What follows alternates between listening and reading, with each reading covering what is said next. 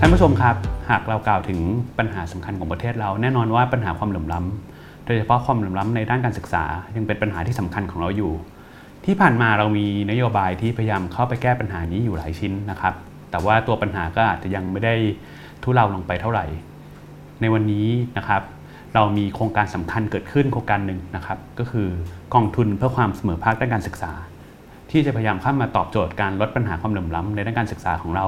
เรามีนักเศรษฐศาสตร์นะครับ ซึ่งมีบทบาทสำคัญในการขับเคลื่อนกองทุนนี้นะครับ วันนี้จะมาคุยกับเราคือ ดรกายศพัทราวาสนะครับรองผู้จัดการกองทุนเพื่อความเสมอภาคด้านการศึกษา หรือขอเรียกตัวย่อนะครับ ว่ากสศนะครับเอ่อดรกายศจะมาเล่าให้เราฟังนะครับว่ากสศเนี่ยนะครับเอ่อที่ผ่านมานะครับมีที่มาอย่างไร ทำอะไรไปแล้วบ้างนะครับ รวมถึงดรกยศจะมาช่วยฉายภาพความท้าทายนะครับ ของการก้าวไปสู่การลดความเหลื่อมล้ำด้านการศึกษาของประเทศเรานะครับ ครับผม สวัสดีครับ สวัสดีครับ ครับผมก็ผมคิดว่าเริ่มแรกเดี๋ยวเราอาจจะเริ่มจากคุยเรื่องที่มากันก่อนนะครับ เพราะว่าผู้ชมหลายท่านก็อาจจะสงสัยว่าเอ๊ะกสศคืออะไรนะครับเอ่อกสมีที่มาถึงทุกวันนี้ได้อย่างไรนะครับ เดี๋ยวขอเชิญดรกยศเล่าก่อน ครับ ก็กสศเนี่ยก็เป็นถ้าเป็นเด็กก็ยังไม่ถึง 2 ขวบดีนะครับ ครับผม เป็นกองทุนที่เพิ่งตั้งขึ้นตามเอ่อรัฐธรรมนูญนะครับ ปี 2560 เนี่ยเรามีรัฐธรรมนูญที่เขียนเอาไว้ในมาตรา 54 นะครับ ให้มีการจัดตั้งกองทุนเพื่อลดความเหลื่อมล้ำทางการศึกษานะค ครั รั บบ ผม ซึ่งภารกิจจะมีอยู่ 3 ส่วนก็คือ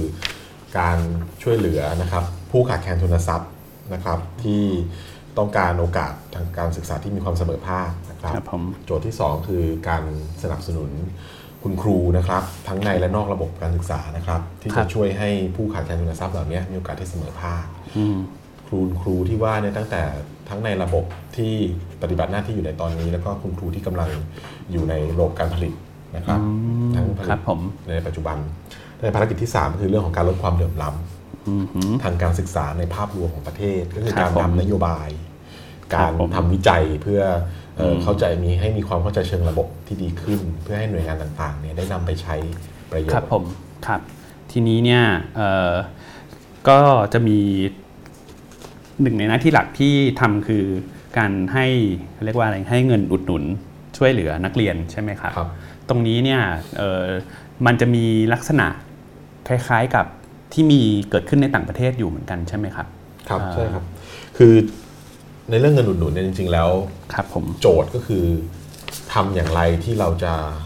ดูแลให้เด็กเยาวชนที่ ครับ อยู่ในระบบการศึกษาในปัจจุบันเนี่ย ครับ เขาไม่หลุดออกไปจากระบบการศึกษา ครับอืม จริงๆแล้วโจทย์ของกสศไม่ได้เขียนเอาไว้ว่าจะต้องเป็นคนให้เงิน อืมอืมหืม แต่โจทย์ก็คือว่าเราจะทำยังไงที่ลดความเหลื่อมล้ำทางการศึกษาไม่ให้เด็กที่ ม มาจากครัวเรือนที่รายได้น้อย ครับผม นะครับ อยู่ในการศึกษาไปถึงจุดหนึ่งแล้วเนี่ย อืม ก็ไม่สามารถที่จะสู้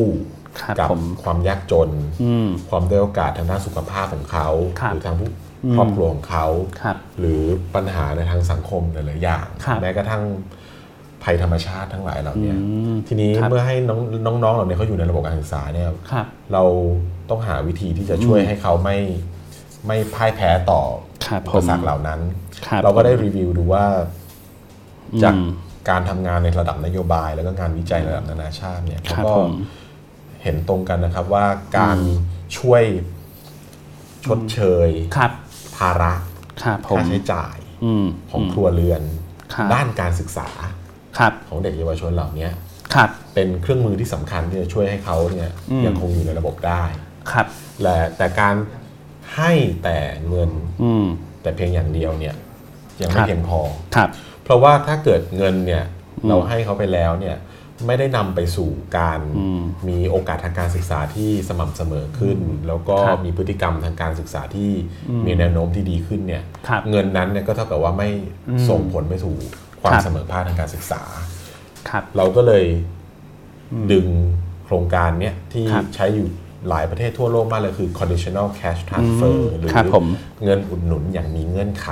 ครับ นะครับซึ่งในประเทศไทยที่เราเอามาใช้เราใช้คำว่าทุนเสมอภาค ครับ เราใช้คำว่าทุนเสมอภาค เราไม่อยากใช้คำว่าเงินอุดหนุนนักเรียนยากจน อืม หรือยากจนพิเศษ เพราะว่าแม้กระทั่งคำว่ายากจนเองเนี่ยก็เป็นคำที่เราไม่อยากให้เป็น อืม คำที่ติด ครับ ตัวกับน้องเขาไป อืม เราใช้คำว่าทุนเสมอภาคเพื่อให้เด็กเขารู้สึกว่าเขามีโอกาสที่เสมอภาค อืมหืม ทุนเสมอภาคนี่ประกอบด้วยองค์ประกอบอะไรบ้างคือหนึ่งครับ อือหือ เราคัดกรองให้กับนักเรียนที่มีรายได้น้อย อือหือ มากน้อยที่สุดประมาณ 15%แรกของประเทศนะครับ คือพูดง่ายๆว่าถ้าเอามาเรียงตามลำดับไหลกันในประเท ครั ศ บ ไทยเนี่ยครัวเรือนที่รายได้น้อยที่สุด 15%แรกเนี่ย ครับ ถ้ามีนักเรียนมีมีบุตรหลานอยู่ในระบบการศึกษาเนี่ยเขามีโอกาสที่จะได้ทุนตรงนี้ ครับ ซึ่งทุนตรงเนี้ยเราก็จะมีเครื่องมือการคัดกรองที่ดูสภาพบ้าน อืม ดูรายได้ ดูการถือทอถือครองทรัพย์สิน ครับ เราใช้หลักการคัดกรองที่ได้มาตรฐานนักวิชาการระดับนานาชาติคืออ proxy m e t e s t ครับ ที่เรา ผม โชคดีมากที่ได้มหาวิทยาลัยธรรมศาสตร์ได้มาช่วย ครับ พัฒนาเครื่องมือตรงนี้ให้ อ่าฮะ ซึ่งการคัดกรองตรงเนี้ยเราก็ดูรายได้ว่าจะต้องหนึ่งอะครับไม่เกิน 3,000 บาทต่อคนต่อเดือน อือหือ เราต้องดูว่าครัวครอบครัวเนี่ย ครับ เอ่อสมาชิกครอบครัวมีเอ่อรายได้หรือเปล่า หรือว่าพิการไม่สามารถทำงานได้ ครับ สภาพที่อยู่อาศัยสุดโทรมไหมต้องมีภาพถ่าย อืม แล้วให้คุณครูเนี่ยครับ ครับ เด็กคนไหนที่สมัครเข้ามาเนี่ยคุณ ครับ ครูก็จะลงไปถ่ายรูปบ้าน อ่าฮะ ภายใน ครับ ภายนอก ผม บ้านว่าสุดโทรมไหม ครับผม รถยนต์เนี่ยถ้ามีต้องอายุ อืม แบบเกินถ้าเดินดูในภาพกราฟิกก็คือจะเห็นสภาพบ้านก็จะประมาณเนี้ยครับ ครับ ทำโดยวัสดุตามธรรมชาติ แล้วก็แล้วก็อยู่ในสภาพที่ค่อนข้างสุดโทรมนะฮะส่วนใหญ่ไม่มีห้องน้ำด้วยซ้ำไป ครับ จะเข้าห้องน้ำก็ อืม หลังบ้านนะครับ ใช่ ป่า ครับผม อะไรแบบนี้ถ้าเป็นเด็กผู้หญิงอายุแบบ อืม อยู่ในมอต้นเนี่ยก็จะลำบากมากเลย ครับ นั้นสภาพเนี้ยก็เป็นสิ่งที่เราเราเราเราถือว่าเป็นเกณฑ์สำคัญ แล้วก็ ครับ การมีรถยนต์ก็ต้องมีรถยนต์ที่อายุค่อนข้างมากนะครับ ครับ แล้วก็สภาพที่สุดโทรมเช่นกันที่ดิน ครับ ทำกินนะครับ การใช้ไฟฟ้า อืม ทั้งหมดเนี่ยก็จะถูกคัดกรองโดยโดยเอ่ออ ม เอ่อเศรษฐโมเดลทางเศรษฐมิติที่มีเราเราพยายามปรับปรุงอยู่ตลอดเวลาให้มี ครับผม ความสามารถในการคัดกรองที่ดี เมื่อเด็กเนี่ยได้ผ่านการคัดกรองนี้แล้ว เป็นเด็กที่อยู่ในขั้นว่ายากจนพิเศษเนี่ย ครับ เขาจะได้เงินปี ครับ ละประมาณรัฐบาลในปีงบประมาณเนี้ยที่ในปี 63 ที่เราเสนอไปนะครับ ก็คือขอให้น้องเหล่านี้ได้เงินปีละ 3,000 บาท อือหือ ปีละ 3,000 บาทไม่ใช่เงินที่มาก ครับผม แต่สำหรับเด็กๆ เหล่านี้ ครอบครัวเรือนเหล่านี้แล้วถือเป็นเงินที่ ครั สำ บ คัญ ครับ มากเหมือนกันนะครับ 3,000 บาทเนี่ยไม่ได้ให้เปล่า อืมอือหือ ๆ แต่ไม่ได้ขอคืน ครับ แต่ขอให้เขามาเรียนเป็นปกติ ก็คืออัตราการมาเรียนต้องไม่ต่ำกว่าร้อยละ 80 ครับผม ใน 1 ปีการศึกษาที่มี 200 วันเนี่ยก็ต้องมาเรียนไม่น้อยกว่าร้อยละแปดสิบ ครับ เงื่อนไขข้อที่ 1 เงื่อนไขข้อที่2เนี่ยเราติดตามน้ำหนักส่วนสูง ครับผม ให้เขามีน้ำหนักส่วนสูงเนี่ยมีพัฒนาการที่สมวัย อืม เราขอแค่ 2 อย่างเนี่ยนะครับ แล้วเราก็จะคอยเตือน เราไม่ได้ตัดสิทธิ์เด็กทันที ถ้าเกิดว่า ครับ เด็กเขาขาดเรียนเกินกว่าร้อยละแปดสิบ ครับ หรือน้ำหนักส่วนสูงต่ำกว่าเกณฑ์เพราะเราก็ไม่เชื่อว่าเงิน 3,000 บาท มันจะ อืม เปลี่ยนชีวิตเขาได้ข้ามคืน ครับ แต่ ผม ถ้าเขาตก ครับ เงื่อนไขเนี้ย อืม เราส่ง SMS เตือนไปที่คุณครู ส่ง ครับ SMS ไปเตือนไปที่ผู้ปกครอง ครับ เพื่อให้อันเนี้ยมันเป็นเงินอุดหนุนอย่างมีเงื่อนไขไงครับ ครับ ว่าถ้าเขาบรรลุเงื่อนไขเนี้ยเขาจะยังได้เงินต่อไปนั่นก็เป็นโครงการหนึ่งที่เราทำ ครับ คือพูดง่ายๆว่าเราเห็นว่าเอ่อเราต้องช่วยพยายามสร้างอะไรบางอย่างให้นักเรียนเนี่ยได้มีโอกาส หรือว่าได้มีแรงจูงใจในการเข้าไปเรียนต่อ ครับ นะครับเพื่อรักษาคนไว้ในระบบ ซึ่งก็ทำมาพร้อมกับการช่วยเอ่อในแง่หนึ่งช่วยให้ฐานปัญหาทางฐานะเขามันผ่อนคลายลงไปบ้างนะค ครั รับ บ ช่วยกันสองด้าน ทีนี้อยากจะถามเอ่อกายศนิดนึงนะครับว่า อย่างเราเห็นภาพแล้วว่าเนี่ยกองทุนพยายามเข้าไปสร้างการเปลี่ยนแปลงเราเราเนี่ยซึ่งเป็นการเปลี่ยนแปลงที่สำคัญมาก แต่ว่าคนดูเนี่ยอาจจะยัง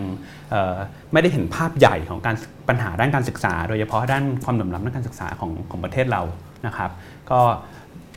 อาจจะลองคุยกันในเรื่องภาพใหญ่นิดนึงก่อนว่า เมื่อเทียบกันดูแล้วเนี่ยระดับความเหลื่อมล้ำของเราในด้านการศึกษาเนี่ยประมาณเอ่อเลวร้ายขนาดไหน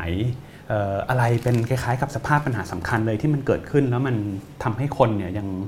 คือพูดง่ายๆว่ายังต้องเผชิญกันอยู่ทุกวันนี้นะครับ จะมีกราฟิกอันหนึ่งที่เป็นกลุ่มเป้าหมาย 4.3 ล้านคนนะนะครับ อ่า ถ้าเกิดว่าเอาขึ้นได้ก็คือว่าเป็นตัวเลขที่คณะกรรมการอิสระเพื่อการปฏิรูปการศึกษาเนี่ยได้มีการวิเคราะห์ คณะกรรมการอิสระเพื่อการปฏิรูปการศึกษาเนี่ยเป็นเป็นคณะกรรมการที่มีวาระ 2 ปีที่ที่เอ่อเป็นคนเขียนพรบกองทุนเพื่อความเสมอภาคในการศึกษา ครับผม ณตอนนั้นเนี่ยคณะกรรมการอิสระเนี่ยได้ได้เนะครับภาพนี้ก็คือว่าวิเคราะห์ออกมาให้เห็นว่าตัวกลุ่มเป้าหมายของความเหลื่อมล้ำทางการศึกษาในประเทศไทยเนี่ยมีอยู่ประมาณ 4 ล้านคน ครับ นะครับ4ล้านคนโดยประมาณก็คือว่ากลุ่มเป้าหมายที่ตั้งแต่แรกเกิด ครับ จนถึงวัยแรงงานช่วงต้นก็คืออายุประมาณ 25 ปีเนี่ยคือยังเป็นเยาวชนอยู่อะเนาะถึงอายุ 25 จะมีอยู่สองสองสามกลุ่มที่เป็นกลุ่มหลักๆ คือกลุ่มที่อยู่ในระบบกับกลุ่มที่อยู่นอกระบบ ครับ ซึ่งถ้าดูตามกราฟิกเนี่ยก็จะเห็นว่า อืม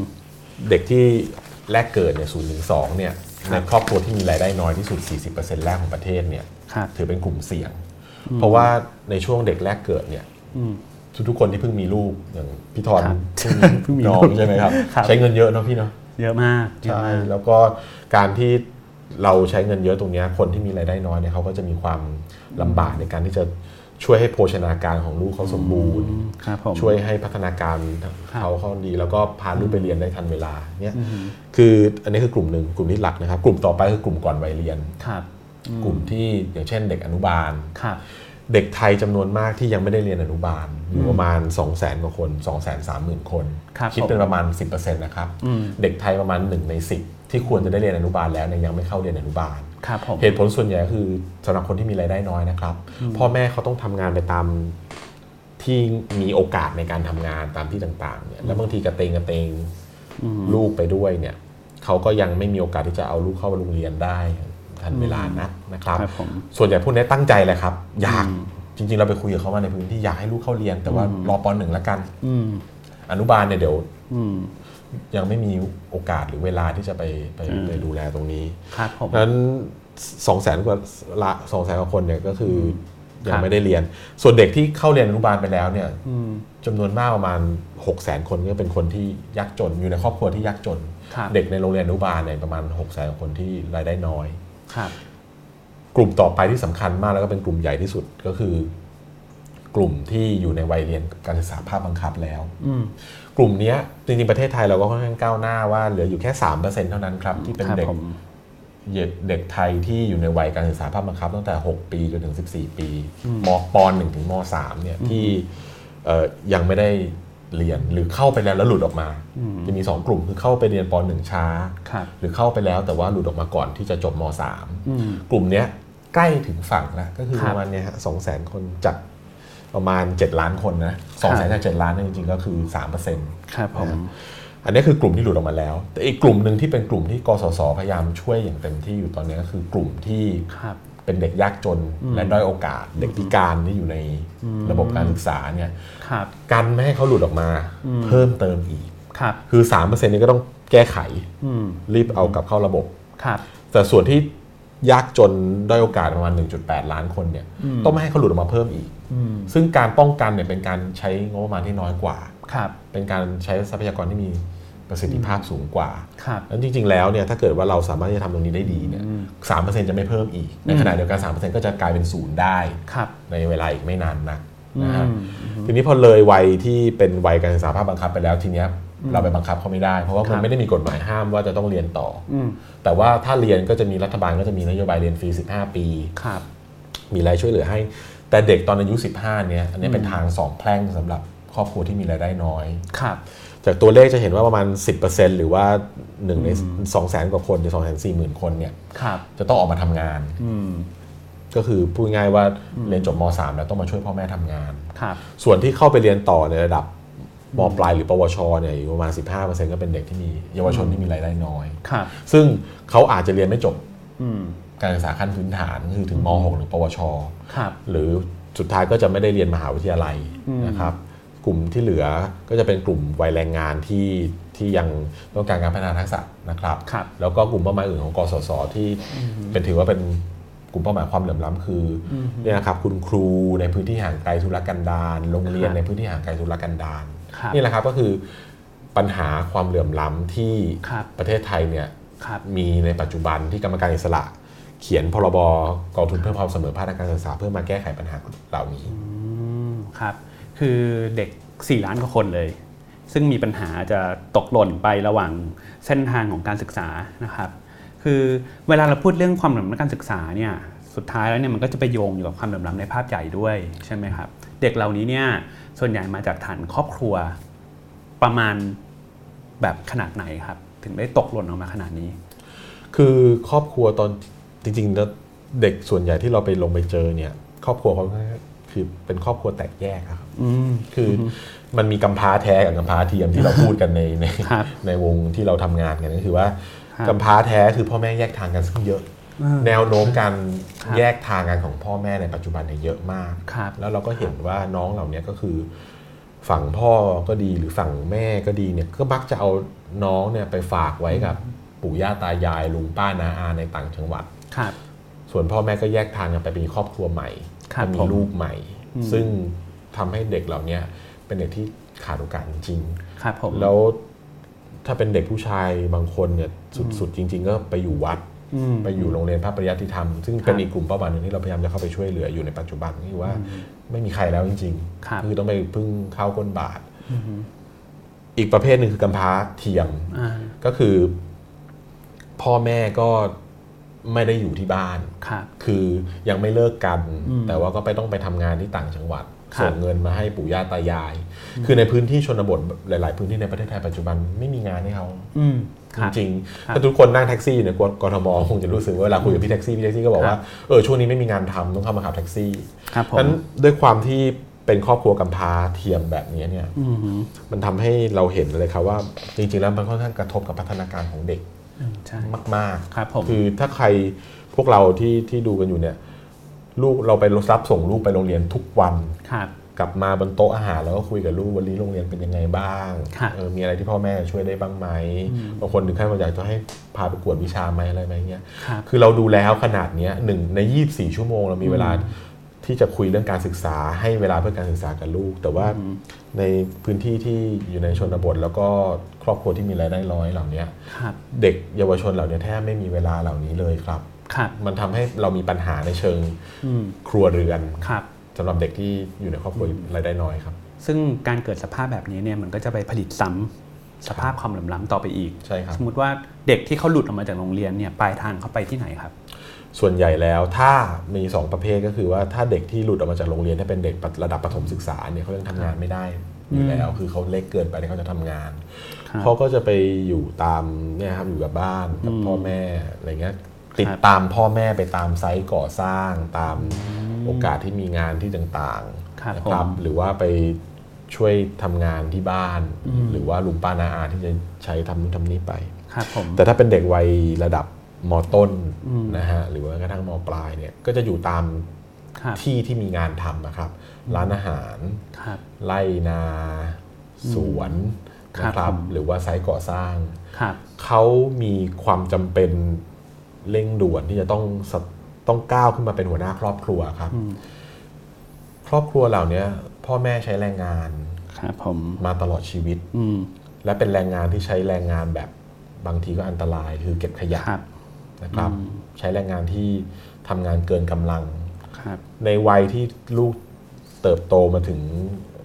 มมต้นแล้วเนี่ยพ่อแม่เหล่านี้เราเห็นนะครับเวลาเราลงพื้นที่ร่างกายเขาไม่ไหวแล้ว ครับ บางคนโรคภัยเนี่ยลุมเล้ามากเลย ครับ แล้วก็เอ่อเป็นอัมเป็นแบบอัมพาตอัมพฤกษ์ก็มี เพราะว่าทำงานหนักเหลือเกิน โดนสารพิษบ้างจากการเก็บขยะหรืออะไรเหล่านี้เพราะฉะนั้นเด็กเหล่านี้อายุยังไม่ทันถึง 15เนี่ย อืม ภาระมันตกมาหลู่บนบ่าเขาแล้ว ครับ ว่าต้องขึ้นลุกขึ้นมาทำงาน ครับ ลุกขึ้นมาเป็นผู้หารายได้หลัก อืม แต่การที่เขาต้องลุกขึ้นมาเป็นผู้หารายได้หลัก ตั้งแต่วัยเขายังไม่สำเร็จการศึกษาแม้กระทั่งภาคบังคับเนี่ย ครับ มันทำให้ความยากจนมันยังอยู่กับครัวเรือนนี้ อืม ความยากจนในรุ่นพ่อแม่ของเขา ครับ แล้วเท้าไปจนถึงรุ่นปู่ย่าตายายของเขาเนี่ยมันข้ามรุ่นไปยังรุ่น ครับ ลูก อืม เพราะว่าลูกของเขาก็ยังรายได้วันละ 3 4 0 0 บาท ครับ อย่างเก่งก็ 500 บาท ครับ รายจ่ายก็ไม่น้อยนะครับ ค่าเดินทางค่าอะไรเนี่ยเป็นส่วนใหญ่ ครับ เรียนก็ยังไม่มีโอกาสว่าจะได้กลับมาเรียนอีกเมื่อไหร่ ใจก็คงส่วนใหญ่ก็นึกถึงกศน ครับ นึกถึงการไปเป็นครูพักรักจำในร้านซ่อมมอเตอร์ไซค์ ครับ นะฮะในร้านอาหาร อืม อะไรแบบเนี้ยการที่ระบบการศึกษาเนี่ยจริง ๆ แล้วเป็นระบบทางสังคมที่ได้ดูแลเด็ก ครับ ตั้งแต่วัยที่ ครับ น้อยมาก เช่นวัยปฐมวัยหรือว่าวัยปฐมศึกษาเนี่ยถ้าทำได้ดีเนี่ยจริงๆแล้วระบบการศึกษาควรจะเป็นระบบที่ช่วยเสริมให้เกิดเสริมสร้างให้เกิดการขับเคลื่อนทางสังคม ครับ หรือ social mobility ตรงเนี้ย ครับ ให้ความยากจนไม่ข้ามไม่ข้ามรุ่น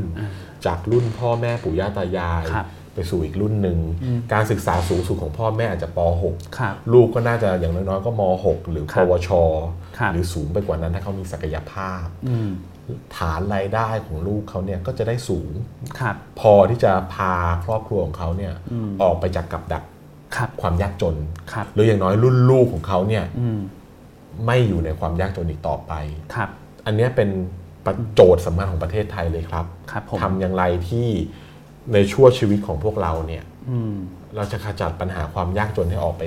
ครับ จาก ผม สังคมไทยได้ไหม แล้ว อืม ปัญหาความเหลื่อมล้ำทางการศึกษา เหมือนที่อาจารย์ทรบอกเมื่อกี้ ครับ แหละ ผม ครับว่า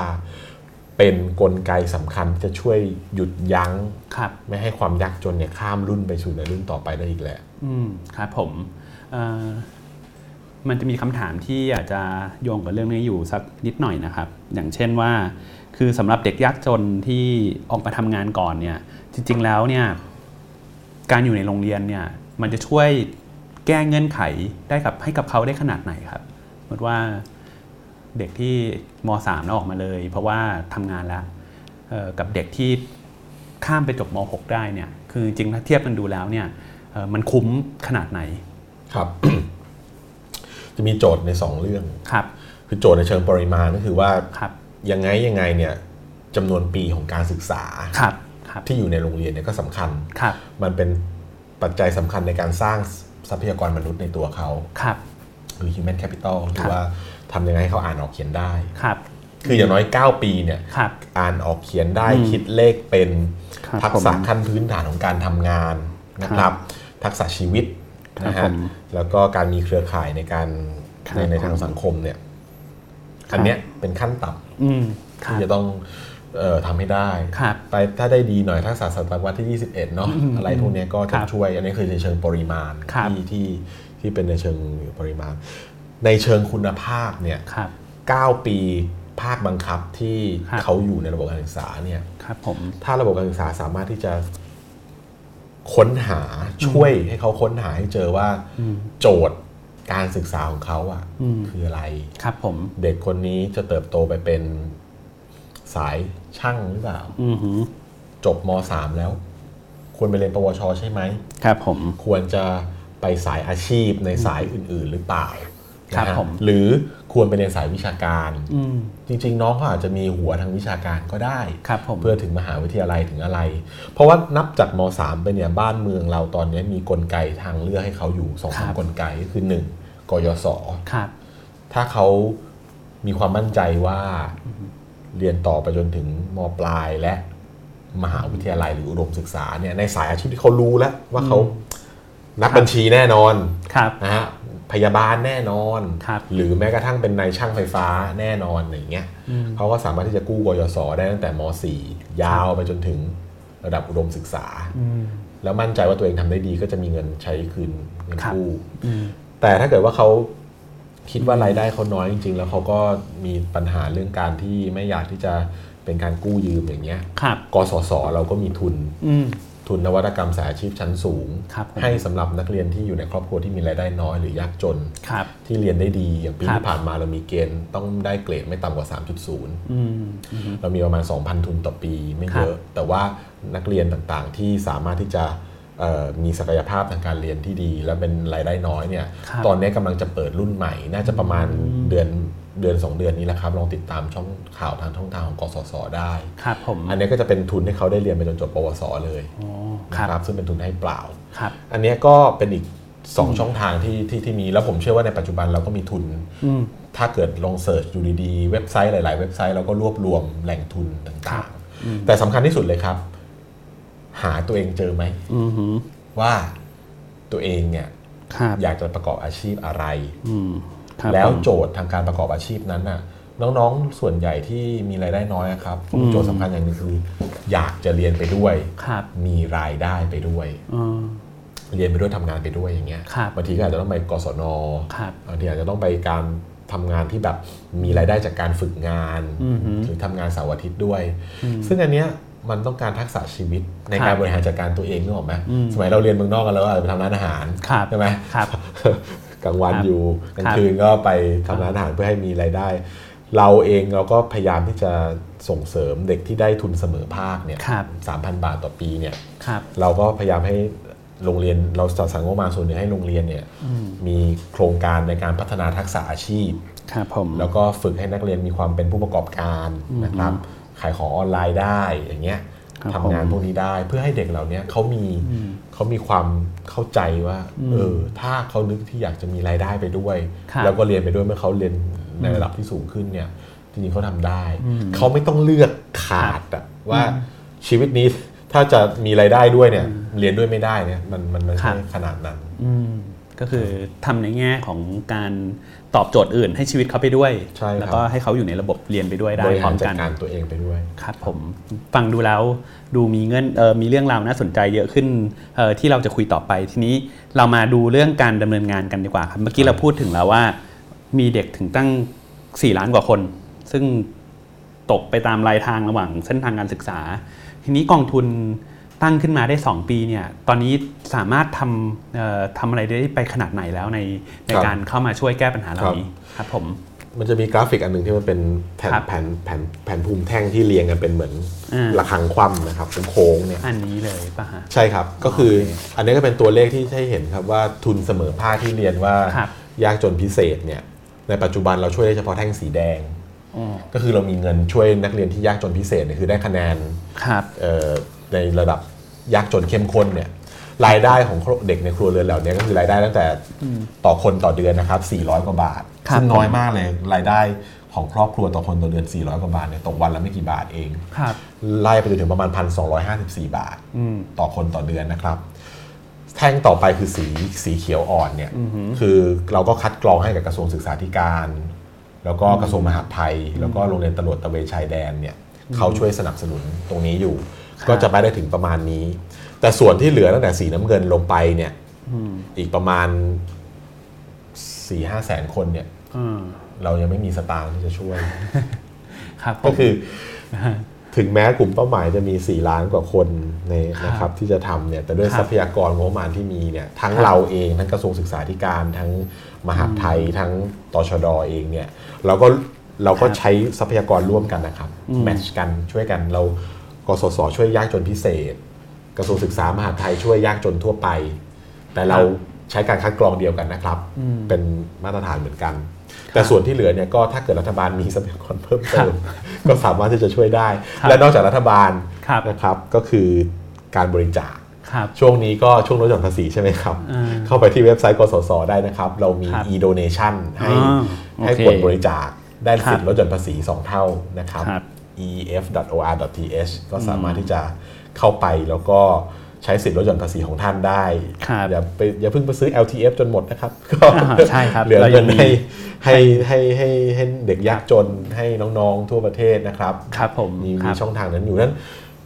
ให้เราให้ได้เห็นนะครับว่ากลุ่มเป้าหมายที่มีเยอะเนี่ย อืม กสศไม่ใช่หน่วยงานเดียวที่จะช่วยไหว ครับ แต่กสศทำข้อมูลออกมาได้ ครับ ให้ประเทศไทยได้เห็น ใช้คำว่าประเทศไทยนะครับ เพราะว่าลำพังภาษีประชาชนอย่างเดียวก็ไม่พอ เพราะเราต้องมีการดูแลรักษาพยาบาล ครับ เราต้องมีการป้องกันประเทศ เราต้อง ครับ มีการช่วยเหลือเกษตรกร ภัยธรรมชาติ ครับ ประเทศมีโจทย์หลายโจทย์ ครับ แต่ถ้าเกิดว่าเราทำข้อมูลออกมานี้แล้วเนี่ยแล้วประเทศไทยอยากจะช่วยเนี่ย ครับ ก็สามารถที่จะบริจาค สามารถที่จะเอ่อ ครับ นะฮะมาร่วมกันแมทช์เงินกันได้อันเนี้ย ครับ เป็นความพยายามของเราครับว่า ครับ แม้จะมีการตั้งกองทุนมาเนี่ย อืม เราทำข้อมูลให้คนเห็นได้ว่าสถานการณ์เป็นอย่างไร ครับ ชี้เป้าได้ว่าอยู่ตรงไหนบ้าง ครับ แต่ถ้าเกิดพอถึงการทำแอคชั่นเนี่ย ครับ ต้องขอความกรุณาว่ามาช่วยกันด้วย ครับ ครับ ซึ่งจริง ๆ ถ้าดูแบบเมื่อกี้นี้เนี่ย ยังเหลืออีกมากเลยนะครับ ประมาณกี่เปอร์เซ็นต์นะครับ สมมติว่าเทียบจากร้อยเปอร์เซ็นต์เนี่ย ที่ ที่ยัง เราก็ประมาณอีกประมาณครึ่งหนึ่ง อีกครึ่งหนึ่งคือ ครับ ช่วยช่วยไปได้ครึ่งหนึ่ง อีก ครับ ครึ่งหนึ่งนี่ ใช่ ยังต้องรอทุกท่านอยู่ งครัต้งบ ทุก ครับผ ท่าน ม อยู่ว่า ครับ ว่าจะทำยังไงแล้วเราก็เราก็มีผู้ใหญ่ใจดีอย่างผมผมขอขอยกตัวอย่างบริษัทหนึ่งที่เขาก็ช่วยเขาขอเอ่ยชื่อเขาคือบริษัทเอสโซอย่างเงี้ย ครับ เขาก็ไปเปิดปั๊มน้ำมันที่ ครับ วังมะนาว ครับ วันหนึ่งเขาก็เดินทางเข้ามาหาเราว่าเนี่ยเขาจะเปิดปั๊มน้ำมันที่เพชรบุรีเนี่ยสามสี่ปั๊ม ครับ ช่วยดึงข้อมูลมาให้เขาหน่อยว่ามีโรงเรียน อืม ที่อยู่รอบๆปั๊มกี่โรงเรียนที่มีเด็กยากจนยากจนพิเศษอยู่ ครับ เขาจะระดมทุนมาให้ เขาก็ระดมทุนมาได้หลายล้านเลยครับ ครับ เพื่อที่จะเปิด อืม ปั๊มน้ำมันด้วยการทำดีเพื่อสังคมอย่างเงี้ย ครับผม อืมแล้วเราก็ส่งข้อมูลให้เขาว่าเนี่ยเด็กเราเนี่ยได้เงินจากเราไปนะครับ สามพันบาท ครับ เอสโซก็ระดมทุนจากพนักงาน แล้วก็เงินบริจาคของตัวบริษัทเองเนี่ย ครับ แมชเงินไปให้ตรงเนี้ย อืม เราสามารถทำอย่างนี้ได้กับเทือบทุกบริษัทเลยครับ ครับ ถ้าบริษัทไหนมีธุรกิจอยู่ใน อืม ทั่วทั้ง 7,000 กว่าตำบลทั่วประเทศไทยอ่ะเรามี Big Data ที่จะ ครับ ชี้เป้าให้ท่านได้เลยครับว่าท่านอยากจะช่วยเหลือนักเรียนยากจนด้อยโอกาสพิการ ในอำเภอแห่งผลตำบลใดในประเทศเรามีระบบ IC นะครับ ครับ Information System for Equitable Education เราใช้ชื่อเนี่ยก็เพื่อที่จะบอกว่ากสศเนี่ยถึงจะมีทรัพยากรจำกัด แต่ความรู้เราพยายาม ครับ ทำให้มันมีอย่างมากที่สุดเท่าที่จะมากได้คือว่า ครับ ไม่ว่าคุณจะอยู่ในประเทศไหนอยู่ในจังหวัดไหนของประเทศไทย คุณเข้าไปที่เว็บไซต์ ic.ef.or.th เนี่ยคุณคลิกเข้าไปดูได้เลยว่าจังหวัดของคุณมีเด็กยากจนอยู่กี่คน ครับผม แต่ละอำเภอมีโรงเรียนที่มีนักเรียนยากจนพิเศษอยู่เท่าไหร่ อยู่ไกลจากบ้านคุณเท่าไหร่ ครับผม แล้วถ้าเกิดใครเป็นสิทธิ์เก่าโรงเรียนไหน อืม อยากจะช่วยน้องในโรงเรียนที่ตัวเองเป็นสิทธิ์เก่า ครับ จังหวัดไหนอยากจะทำกิจกรรม ครับ นะครับสสท่านไหน ลงพื้นที่แล้วนอกจากไปงานแต่งงานงานบวชเนี่ย ครับ ก็ ไปโรงเรียนช่วย อืม นักเรียนยากจนในพื้นที่หาเสียงของท่านเนี่ยเข้าไปที่เว็บไซต์ IC เนี่ยท่านทำได้เลยนะครับ โอ้ ไม่ต้อง ข้อมูล เอ่อโทรเข้ามาหาเราก็ได้ท่านเข้าไปได้ตรงนี้ได้เลย แล้วท่านก็สามารถที่จะช่วยได้เลย ข้อมูลเนี้เราเปิดพับลิกให้ ครับ คนไทยทุกๆ คนสามารถร่วมเป็นส่วนหนึ่ง ร่วมที่มองเห็น มองเห็นนักเรียนยากจน มองเห็นความเหลื่อมล้ำทางการศึกษา อือหือ แล้วมองเห็นสามารถช่วยได้ด้วย ครับผม ไม่ใช่ว่าถามอย่างเดียวว่าปัญหาความเหลื่อมล้ำมีอยู่เท่าไหร่อยู่ ครับ ใกล้บ้านท่าน แล้วท่านสามารถที่จะ take action นะครับ ครับผม ทำได้เลยแล้วถ้าเกิดอยากได้สิทธิ์ลดหย่อนภาษี อืม ก็ติดต่อมาที่กองทุนเพื่อความเสมอภาคท่าคนรับ มี ผม แคมเปญอยากจะลุก ครับ ขึ้นมาวิ่งเพื่อระดมทุนให้น้องๆอย่างเงี้ยอ่า ครับ ไม่ต้องรอพี่ตูนเลยก็คือสามารถที่จะทำได้เลย แล้วก็ ครับ มาร่วมงานกับเราได้ อืมดีครับเอ่อเมื่อกี้จริงๆ ภาพมันน่าสนใจนะครับ เวลาเราเห็นเอ่อภาพโรงเรียนที่เอ่อเวลาพูดถึง IC เข้าไปดูที่โรงเรียนเนี่ยอยากให้เล่าอยู่นิดนึงเหมือนกันนะว่าเอ่อจนเมื่อกี้พูดว่าช่วยนักเรียนยากจนโรงเรียนก็จะเป็นโรงเรียนต่อชอดอโรงเรียนที่อาจจะอยู่ในที่ห่างไกลโรงเรียนเหล่านี้เนี่ยมันสภาพมันเป็นยังไงครับ ที่เข้ามาอยู่ได้รับเอ่อการช่วยจากกองทุนเยอะ สิ่งหนึ่งที่ไปมาแทบ แทบทุกจังหวัดแล้ว ครับ มันมีความแตกต่างมันเหมือนมันมัน ครับ มันมันย้อนมันมันย้อนแย้งกันอยู่อย่างนี้คือว่า ครับ สภาพแย่มากคือโรงเรียนที่อยู่ในพื้นที่ห่างไกลทุรกันดารเนี่ย ครับผม ถ้าไปดูหอพักคุณครูเนี่ยจะสงสารครูจับใจเลยนะว่าคุณนอนอยู่ได้ยังไง อืม ความปลอดภัยครูบางคนก็ครูสาวเพิ่งบรรจุเลย อืมอืม แต่พอได้เริ่มคุยกับคุณครูเนี่ย ครับ มันจะได้เห็นครับว่าความเสียสละแล้วก็จิตวิญญาณของความเป็นครูเนี่ยเป็นยังไง ครับ คืออยากให้ทุกๆทท่านได้ถ้ามีโอกาสเนี่ยแล้วอยู่ไม่ไกลจากเนี่ยฮะเข้าไปดูข้อมูลของเราได้จะเห็นเลยว่าโรงเรียนไหน ถ้าเป็น ครับ สีแดงเนี่ย ครับ ถ้าเป็นโลโก้โรงเรียนและเป็นสีแดงในแผนที่เนี่ย ครับ นั่นคือโรงเรียนที่มีสัดส่วนนักเรียนที่ยากจนเยอะเกินกว่า 50-70%นะครับ ครับผม แล้วถ้าท่านเดินทางไปเนี่ยอยากให้ไปเห็นด้วยตาตัวเอง อืม ว่าเขาเนี่ยจะอยู่ในสภาพที่อาคารเรียนสุดโทรม ครับผม นะครับ อุปกรณ์การเรียนไม่ครบเท่าไหร่ อืม จำนวนนักเรียนก็ที่ยากจนด้อยโอกาสเนี่ยก็ก็น้อยก็ก็แบบมากนะครับ แล้วก็ครูก็อาจจะไม่ครบชั้น ครับ ไม่ ผม ครบสาระ ครูเนี่ยทำงานตั้งแต่พานโรงความเป็นครูเนี่ยทำงานตั้งแต่พานโรงซ่อมประปา ครับผม นะครับ ตรวจเวรยาม ครับ นะฮะทำทุกอย่าง อืม หาแก้เหาให้เด็กอะไรอย่างเงี้คยรับ เราเห็นมาหมดเลยความตรง ค นี้ รับ ด้วยความขาดแคลนตรงเนี้ยโรงเรียนเหล่านี้ต้องการความช่วยเหลือจากเราทุก ๆ คนจริง ๆ แล้วเราก็เคยไปถามครูว่าเราทำทอดผ้าป่า อืม ทำเรื่องการระดมทุนบ้างไหม คุณครูในโรงเรียนเหล่านี้พอโรงเรียนในโรงเรียนเหล่านี้เขาก็จะบอกมันมีความเหลื่อมล้ำในวงการตรงนี้เหมือนกัน อืม ก็คือว่าเวลาคนเวลาพวกเราอะเวลาเนกจะไปทำทอดกระถินโรงเรียนเนี่ย อืม เราก็จะนึกแต่โรงเรียนเดิม อ่า ใช่ใช่ ๆแล้วเราก็จะนึกถึงโรงเรียนที่อยู่ใกล้สถานที่ท่องเที่ยว ครับ เพราะว่า อ่มันไปง่าย ไปถึงแล้วก็อ้าวก็ อ่า บริจาคสิ่งของ ครับ แล้วเสร็จแล้วก็ไปเที่ยวต่ออย่างเงี้ย ครับ โรงเรียนเดิมๆก็จะได้ ครับมันก็ผิดความเหลื่อมล้ โรงเรียนที่เขาคุยกับเราเนี่ยเห็นรถขับผ่านรถตู้อย่างเงี้ย ครับ เออแบบแรลลี่อย่างเงี้ยก็ขับผ่านเข้าไป ำครับ ไม่จอดโรงเรียนเขาเลย ครับ คืออยากจะเชียร์ให้แต่ละท่านเนี่ยลองนึกลองเข้าไปดูแผนที่ใน IC ของเราเนี่ย ครับ แล้วท่านจะเห็นว่ามันมีโรงเรียนอีกมากที่ต้องการความช่วยเหลืออ อืม แล้วถ้าเราช่วยกันคนละไม้คนละมือเนี่ยไปในที่ที่คนเขาไม่ได้ไป อืม ไปในที่ที่เอ่อยากลำบาก ครับ เห็นว่าเป็นความท้าทายที่จะช่วย ครับ ของดีเนี่ย ครับ หายากครับ เออ เราก็ต้องเข้าไปแล้วก็ ครับ พอเข้าไปช่วยแล้วเนี่ย อืม ผมยืนยันจริงครับว่าท่านจะกลับออกมาแบบ มีความสุข ครับอืม คือมันมันมันมากไปกว่าเรื่องที่เราจะ ครับ เอาเงินซื้อได้อะ ครับ นะครับ แล้วก็ถ้ามีความรู้สึกที่ดีแบบนั้นเนี่ย อืม ช่วยส่งต่อ เอาลิงก์ IC ส่งไปให้คนอื่นๆได้ ครับผม มีโอกาสบ้าง อ่าครับขออนุญาตชวนไปคุยเรื่องที่ออกจะดูเอ่อเศรษฐศาสตร์บ้างนะครับ ได้คเศรษรับฐศาสตร์เพราะว่าโอเคแล้วก็ เราก็เป็นนักเศรษฐ วง ศาสตร์ การเดียวกัน ด้วยกัน ครับผมแล้วก็อาจจะมีผู้ชมที่อยากจะรอฟังเรื่องที่มันเป็นมิติด้านเกี่ยวกับข้อมูล ด้านเกี่ยวกับการเก็บข้อมูล การพยายามเอ่อทดสอบดูเรื่องความยากจนคสศเนี่ยจริงๆมีความก้าวหน้ามากในการสร้างระบบฐานข้อมูลและการเก็บข้อมูลใช่ไหมครับอยากให้เล่าให้ฟังนิดนึงครับ คือเราด้วยความที่เราเป็นหน่วยงานที่เพิ่งตั้งใหม่เนี่ย ครับ เราก็คิดกันนะฮะในในในสำนักงานเราก็คิดกันว่าทำงานด้วยข้อมูลเนี่ยใน ครับ ยุคนี้เนี่ย อืม มันจะมั่นคงแล้วก็ ครับ มีความยั่งยืน ครับผม เพราะว่าทุกๆ อย่างเราสามารถที่จะอ้างอิงได้ ครับ ตรวจสอบได้ แล้วข้อมูลในทุกๆวันเนี้มันเป็นข้อมูลที่หลายมิติ แต่ก่อนเราจะนึกถึงข้อมูลสถิติ ว่ามีเด็กยากจนกี่คนใช่ไหม ครับผม รายได้เท่าไหร่ ครับ แต่ในทุกวันเนี้ความยากจนมันมีหลายมิติมาก อืม มิติของความยากจนผมยกตัวอย่างง่ายๆว่ามิติในเชิงของกายภาพ อือหือ อย่างเราให้ครูลงไปที่เยี่ยมบ้านเนี่ย ครับ เราให้ครูเอาแอป เอาสมาร์ทโฟนเนี่ยไปเช็คอิน อืม ที่บ้านของเด็กเลย ครับผม แล้วก็เพื่อเราจะเอาพิกัด GIS ของโรงเรียนกับบ้านของเด็กเนี่ย ครับ ทำแมปปิ้งได้ว่าทุกๆวันเนี้ยเด็กเดินทางจากโรงเรียนมา เด็กบางคนวันละ 60กิโลนะฮะ โอ้โห เออเดินทางไปกลับไปกลับเนี่ย อ๋อ เออ คือ โล ไปเองกลับเองด้วยบางทีนะ โอ้โห แล้ว ครับผม บางคนขึ้นดอยหลายดอยมาก ครับ ครูเนี่ยบางครูบางคน พอไปเห็นแล้วก็เห็นสภาพว่าแบบ อืม ต้องแล้วรูปที่ถ่ายมาเนี่ย ครับ ก็จะเห็นได้ชัดว่า อืม เรื่องของเออความปลอดภัยของโครงสร้างบ้าน เรื่องของ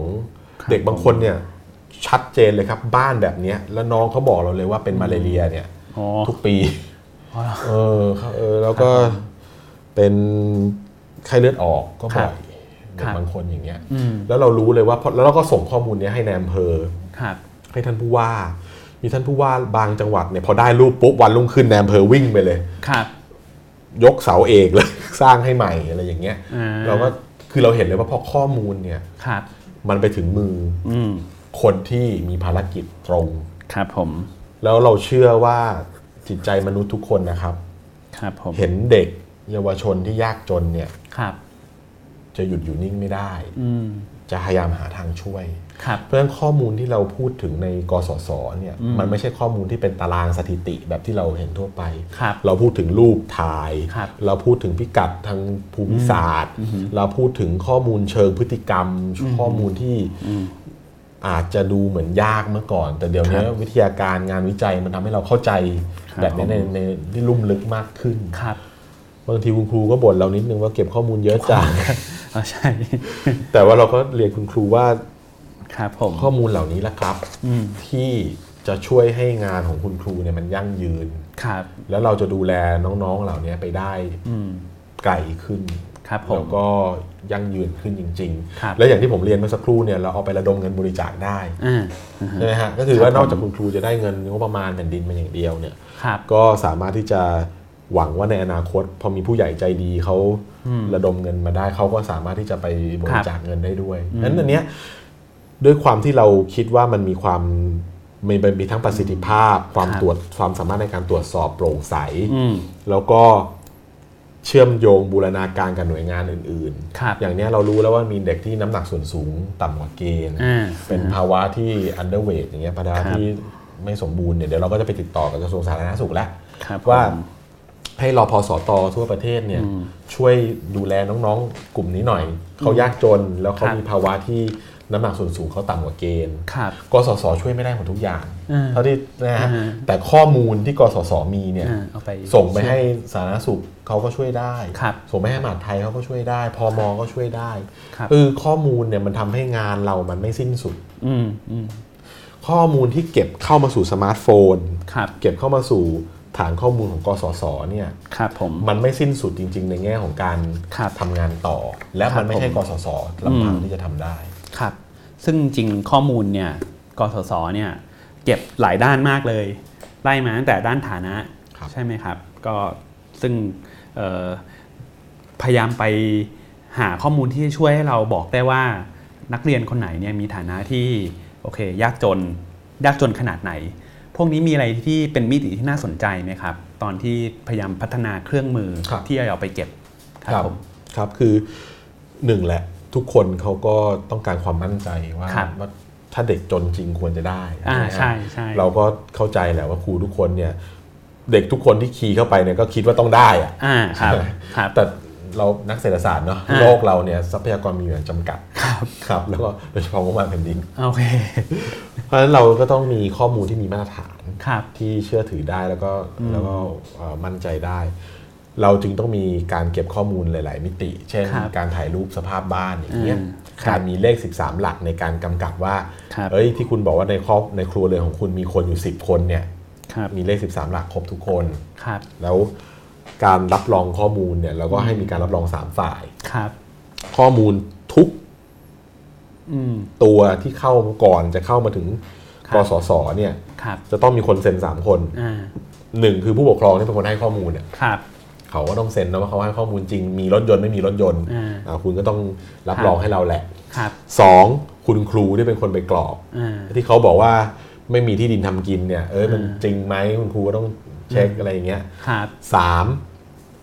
ผู้ใหญ่บ้าน ครับ ผู้ช่วยผู้ใหญ่บ้านหรือเจ้าหน้าที่ของรัฐ ครับ ที่เป็นอิสระจากโรงเรียนนะนะครับ ครับ ก็ต้องเซ็นรับรองกันด้วยเพราะว่าผู้ใหญ่บ้านนะก็ต้องรู้ว่าลูกบ้านคนเนี้ยจนจริงไม่จนจริงในแง่ของการถือครองทรัพย์สินอย่างที่ว่า อืมฮึ ฉะนั้นเครื่องมือเหล่านี้เราก็ใช้สมาร์ทโฟนในการ อืม เช็คตรงนี้ ครับ และการเซ็นตรงนั้นเราก็ให้เซ็นหน้างาน ครับ ดึงพิกัด GIS ลงมาเลย อ๋อ ในการเซ็นจริง ครับผม แล้วก็ไม่ต้องใช้กระดาษเลย อ่า ไม่ต้องมา ครับ ซีล็อก อ่า บัตรประชาชนเซ็นอะไร ครับ เรา ผม เก็บทุกอย่างทำตั้งแต่ต้นจนจบไม่ต้องใช้กระดาษ อืม แม้แต่ใบเดียวก็ได้ แต่ ครับ มีมีล่องรอยทางดิจิตอล อืม ตั้งแต่ต้นจนจบ เซ็นครบ 3 ฝ่ายปุ๊บ ครับ คณะกรรมการสถานศึกษาจะได้ดูก่อน ครับ ก่อนยังไม่จบนะครับ อืม นั่นคือด่านแรกด่านที่สองคือคณะกรรมการสถานศึกษาต้องเรียกประชุม อือหือ เขาเป็นบอร์ดโรงเรียน ครับ เขาต้องได้มีโอกาสได้ตรวจดูว่าเด็กกอไก่ถึงฮอนกคูกเนี่ย อืม คนที่ อือหือ เข้ามาเนี่ย ครับ มีใครน่าสงสัยไหม ครับ ว่าคนนี้อาจจะไม่ได้จนจริง อืม คุณครูกลับไปเช็คอีกรอบ อือหือ หรือว่ามีเอ้ยไอ้น้องแดงน้องเขียวน้องอะไรเงี้ยทำไมยังไม่เข้ามา อือหือ เออ แล้วเขาตกไปหรือเปล่าตกหล่นไปหรือเปล่าเพื่อป้องกันเออร์เลอร์ ครับ ทั้งสองฝั่ง อืม เออร์เลอร์ทั้งอินคลูชันเออร์เลอร์เอ็กซ์คลูชันเออร์เลอร์เนี่ย ครับผม ที่ประชุมกรรมการสถานศึกษาต้องเป็นคนคอยตรวจสอบตรงนี้ ครับ เมื่อมีมติรับรองตรงนั้นแหละ ครับ รับรองข้อมูลเนี่ยเป็นข้อมูลที่ดีที่สุดที่กรรมการสถานศึกษาพึงจะรู้ได้แล้ว ชุมชนช่วยกันตรวจสอบแล้ว ครับ งกรรมการสถานศึกษามีพระด้วยนะครับ อ่าครับครับ ไปโกหกพระก็ไม่ดี ครับผม ในนั้นกรอกเข้ามา ครับ เราถึงจะเอามาใช้ อืม เราจึงกสศเราก็ขีดเส้นตรงนี้แหละครับว่า อือหือ เราคิดว่าการให้ชุมชน ครับ โรงเรียน อืม แล้วก็ตัวผู้ปกครองเนี่ยเขาเป็นคน ครับ ดูแลเรื่องข้อมูล รับผิดชอบเรื่องข้อมูลเนี่ย ครับ กรอกเข้ามาเราก็จะมีการสุ่มตรวจ ครับ เราก็จะมีการเอาข้อมูลที่คัดกรองเนี้ยส่งไปให้เขตพื้นที่การศึกษา อืม ซึ่งเป็น third party ครับ เป็นบุคคลที่ 3 ลงไปสุ่มตรวจด้วยเพื่อเช็คว่ามันไม่มีอะไรหลุดรอด ครับ ครับ เมื่อเราได้ข้อมูลนี้มาแล้วเนี่ยเราถึงจะเอามาเริ่มคัดกรองแล้วก็ ครับ จัดสรรเงินออกไป ครับ แล้วก็สามารถที่จะเอามาไล่ระดับ ได้ว่า ใช่ เราจะช่วยเหลือใครได้ มาก มา ได้เหลือ อ่า น้อยนะครับ ก็คือ แล้วถ้าวันไหนได้เงินมาเพิ่มเรา ก็ ก็ จะช่วยได้มากขึ้น ช่วยได้มากขึ้น อ่ครับผม แน่นอนว่าถ้าในทางเศรษฐศาสตร์เนี่ยคำถามหนึ่งที่มันคำถามใหญ่ก็คือว่า พอดำเนินการมาแล้วเนี่ยเอ่อมันมีความท้าทายอะไรบ้าง มันมีที่เราพูดกันถึงบ่อยก็คือ พวกเอ่อการช่วยเหลือลักษณะนี้เป็นการช่วยเหลือแบบ targeting ใช่ไหมครับ ครับใช่ครับ เราก็ต้องไปพูดถึงมิติว่า targeting เนี่ยทุกวันนี้ก็สสทำได้เอ่อทำได้ดีขนาดไหน ครับครับคือด้วยประเทศเราอะครับ เรา ครับ เรายังเป็นประเทศที่มีรายได้ปานกลาง อ่า อาจจะขั้นสูงแล้วเนี่ย ครับ แต่ส่วนใหญ่เนี่ยมันมีงานวิจัยออกมามากนะครับ ว่าเปรียบเทียบระหว่าง universal กับ targeting อืมฮึอืมฮึ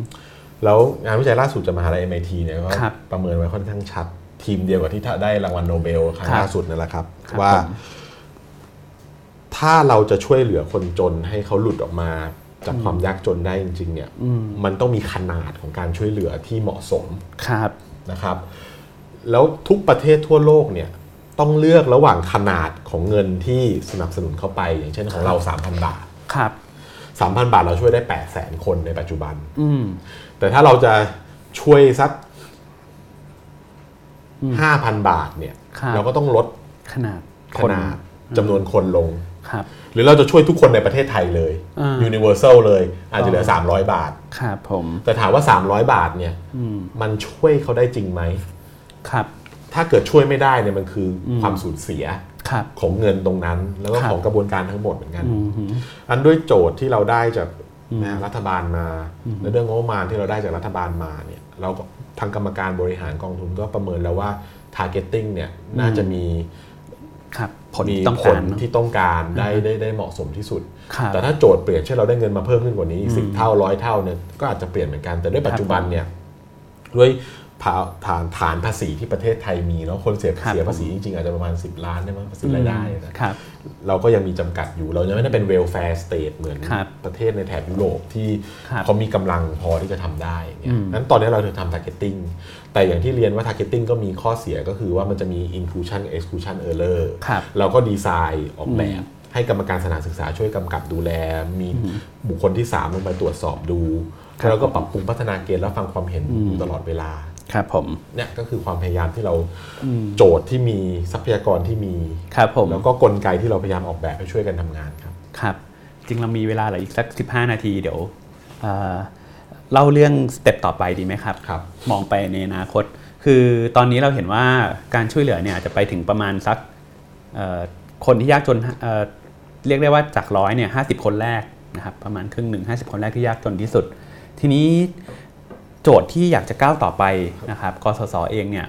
มองการก้าวต่อไปข้างหน้าของตัวเองอย่างไรบ้างครับ อยากจะทำอะไรรวมถึงว่าการเข้าไปเข้าใจปัญหา ครับ มากขึ้นอยากจะทำอะไรบ้าง ครับผม สิ่งหนึ่งที่เราอยากจะทำเพิ่มขึ้นในอนาคตคือการแก้ไขปัญหาเชิงพื้นที่ อืม หรือ ครับผม area based ครับ นะครับ area based education เนี่ยก็คือว่า การแก้ปัญหาความเหลื่อมล้ำทางการศึกษา โดยให้คนในพื้นที่เนี่ยเป็นคนลุกขึ้นมาช่วยกัน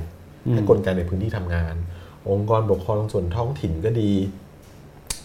มหาวิทยาลัยในพื้นที่ก็ดี ครับ นะครับประชาชนในพื้นที่เนี่ยตอนนี้เราทำอยู่สิบเราทำได้อยู่ประมาณ 20 จังหวัด อืม ซึ่งเราก็พยายามทำให้มีความลุ่มลึก มีความชัดเจนและยั่งยืน เพื่อจะเป็นแกนให้ อืม จังหวัดที่เหลือในประเทศไทยให้ครบทั้ง 77 จังหวัดเนี่ย ครับ ทำงานได้ตรงนี้ได้ เพราะว่าเราเชื่อว่าความยั่งยืนอยู่ในพื้นที่ ครับ คนในพื้นที่เขาอยู่ใกล้หน้างานที่สุดอะ อืม ความรับผิดชอบก็ดีต่อปัญหานะครับ ครับผม นายกเทศมนตรี นายกอบตอบจเขาก็ต้องรับผิดชอบกับ อืม คนของเขาใช่ไหมฮะแล้วก็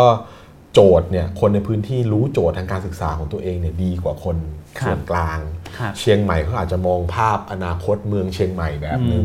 ต้องการคนเชียงใหม่อีกแบบหนึง่ง ครับ นราธิวาสเขาอาจจะมองอนาคตของเขาแบบหนึ่งอุบลราชธานี แม้กระทั่งกองกรุงเทพมหานครเองก็ดี ครับ ถ้าคนในพื้นที่เป็นคน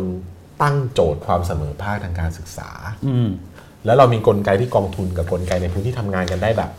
ครับผม แบบมีประสิทธิภาพนะครับ ครับ และทำงานกับกลไกราชการทั่วไปเนี่ยได้ดีเนี่ย ครับผม มันก็จะช่วยให้งานความเสมอภาคทางการศึกษาในอนาคตเนี่ยมันยั่งยืนมากขึ้น แล้วก็ตอบโจทย์คนในพื้นที่ได้มากขึ้นด้วย อืม อันนี้เป็นโจทย์หนึ่งนะครับที่เราอยากจะทำให้เพิ่มเติมในอนาคต ครับผม อีกโจทย์หนึ่งก็คือการทำงานในเรื่องของความเข้าใจในงานวิจัย อืม คือเราพยายามจะทำงานวิจัยที่ เข้าใจให้มากขึ้นว่าตกลงแล้วการแก้ปัญหาความเสมอภาคทางการศึกษาที่ยั่งยืนเนี่ยเราไม่เราไม่หยุดอยู่แค่เรื่องการให้เงินอุดหนุนอย่างมีเงื่อนไขแน่นอน ครับ เพราะว่าการให้เงินอุดหนุนอย่างมีเงื่อนไขแม้เขาจะมาเรียนสม่ำเสมอมากขึ้นหรืออะไรมากขึ้นเนี่ยแต่เราจะมั่นใจได้อย่างไรว่าความยากจนมันจะไม่ อืม ถ่ายทอดไปสู่รุ่นลูกเขาต่อไป ครับผม ทุกวันนี้มันมีศาสตร์ อืม เศรษฐศาสตร์พฤติกรรม ครับ นะครับ behavioral science ที่ อืม ที่ดีขึ้นก็คือ ความเข้าใจในพฤติกรรมมนุษย์มากขึ้น ครับ หลายๆประเทศเนี่ยได้เอาเนี่ยนัชใช่ไหม ครับ นโยบายแบบสกิด อ่าครับ ใช้เงินน้อยแต่ได้ผลมาก ครับ ได้มากขึ้นแต่ความจะทำอย่างนั้นได้มันต้องเข้าใจคน อืม ในพื้นที่ตรงนั้นได้ดีจริงๆ ครับ นะฮะอย่างเช่นว่าเราจะมี SMS ไปสะกิดพ่อแม่ว่าเออลูกมีผลการเรียนที่ดีมากนะ อือหือ แล้วเขามีอนาคตที่ที่ไกลมากที่จะช่วยพ่อแม่เนี่ยเออเออเบาในอนาคตนะครับภาระในครอบครัวจะดีขึ้นน่าจะส่งเสริมเนี่ยหรือมีวิธีอะไรที่จะไปไม่ใช่สะกิดที่คุณพ่อคุณแม่โดยตรงแต่สะกิดไปที่ผู้ใหญ่บ้านดีไหม ครับผ สะ ม กิดไปที่ที่ที่ที่ที่คนที่อยู่รอบตัวพูดง่ายๆว่าถ้าเกิดเราเข้าใจพฤติกรรมมนุษย์เหล่านี้มากขึ้น ครับ แล้วเปลี่ยน อืม mindset ขอ ครั ง บ เด็กกับครอบครัว ครับ ที่แม้คุณพ่อคุณแม่อาจจะไม่ได้เรียนไปเกินกว่าป อืม .6 แต่คุณพ่อคุณแม่มีความมั่นใจมากขึ้นว่าถ้าให้ลูกเนี่ยได้เรียนไปจนถึงมหาวิทยาลัย หรือว่า ปวช ปวสเนี่ย ครับ ความเหลื่อมล้ำของเขาหรือความยากจนของเขาเนี่ยจะมีแนวโน้มที่จะหายไป ครับ แล้วเขา ผม ช่วยกันไปจนถึงตรงนั้นได้เนี่ย อันเนี้ยจะเป็นการตบมือสองข้าง ครับ พูดง่ายๆคือ demand side อ่า แก้ไขปัญหาความเหลื่อมล้ำทางฝั่ง demand side ครับ กสศเราเนี่ยเราทราบว่าในประเทศไทยเรามีงบประมาณการศึกษาถึง 5 0 0แสนล้านบาท ครับ แต่ส่วนใหญ่5 0 0แสนล้านบาทนั้นเป็นนโยบายฝั่ง supply side ครับ เงินเดือนคุณครูก็ดี การทำให้โรงเรียน อือหือ เอ่อทำงานได้ก็ดี ครับ แต่ทรัพยากรที่ไปวางไว้ฝั่ง demand side เนี่ย อืม ให้พ่อแม่กับเด็กเนี่ยมาโรงเรียนได้เป็นสม่ำเสมอ ครับ แก้ไขปัญหาอย่างบางประเทศเขาเรื่องยาถ่ายพยาธิอย่างเงี้ย อืมอืม ทำให้เด็กเนี่ยมาโรงเรียนได้เป็นประจำมากขึ้น ผลการเรียนเด็กก็ดีขึ้น ครับ นโยบายยาถ่ายพยาธิเนี่ยใช้เงินน้อยมาก แต่ผลตอบแทนเนี่ย ครับ จนได้รางวัลเศรษฐศาสตร์ปีที่ผ่านมาเนี่ย ใช่ใช่ คือเราให้เราเห็นว่าจริงๆแล้วนโยบายที่ดีเนี่ยไม่ได้ใช้ใช้เงินเยอะ อืม แต่ว่าเป็นนโยบายที่อยู่บนฐานความรู้ ครับ เราก็อยากจะทำเรื่องพวกนี้ให้มันมากขึ้น รวมถึงเรื่องการใช้ Big Data ด้วยครับ ครับผม ในการอ่านให้ได้ว่าถ้าโจทย์ของเด็กเนี่ยมาแบบเนี้ยโปรไฟล์แบบเนี้ย อืม เส้นทางที่สั้นที่สุดที่ทำให้เขา อือหือ ออกไปได้ ครับ ด้วย ผม ด้วยด้วยอนาคตที่สดใสเนี่ย ครับ เรามีคนปีละประมาณ อือหือ 2 ล้านคนที่เราทำงานด้านข้อมูลกับเขาเนี่ย ครับ เราจะทะเราจะสร้างอัลกอริทึมบางอย่างที่จะจับแพทเทิร์น ครับ หรือ AI บางอย่างที่จะจับจุดได้ว่า อ่าฮะ เส้นทางแบบไหนเป็นเส้นทางที่สั้นที่สุดที่จะช่วยให้ ครับ ปัญหาความเสมอภาคในการศึกษาของเด็กแบบโปรไฟล์แบบเนี้ยแบบแบบหน้าแบบไม่ใช่หน้าตาแต่ว่า ครับ ข้อมูลพื้นฐานแบบเนี้ยจะทำได้ดีมากขึ้นเนี่ย ครับ เรามีเรามีข้อมูลที่ดีเราสามารถที่จะทำได้ แล้วเราคก็รับ กำลังคุยเรื่องนี้กับองค์กรระหว่างประเทศกับองค์กรในประเทศอยู่ครับ ที่จะ ครับ ช่วย ผ ทำ ม วิจัยเรื่องนี้ให้ดีขึ้นได้ อืมขอชวนคุยอาจจะสักแป๊บหนึ่งมีเวลาเหลือนิดนึงอยู่เอ่อทำงานกับระบบการศึกษาไทยมานานเนี่ยคือผมคิดว่าหลายคนต้องมีคำถามแน่เลยว่า คนที่คุกคีอยู่กับระบบการศึกษาและเห็นภาพมาตลอดเนี่ยอะไรที่มันเป็นคล้ายๆกับจุดที่การศึกษาไทยเนี่ยมันก้าวไม่ผ่านสักที คือเราจะเห็นว่า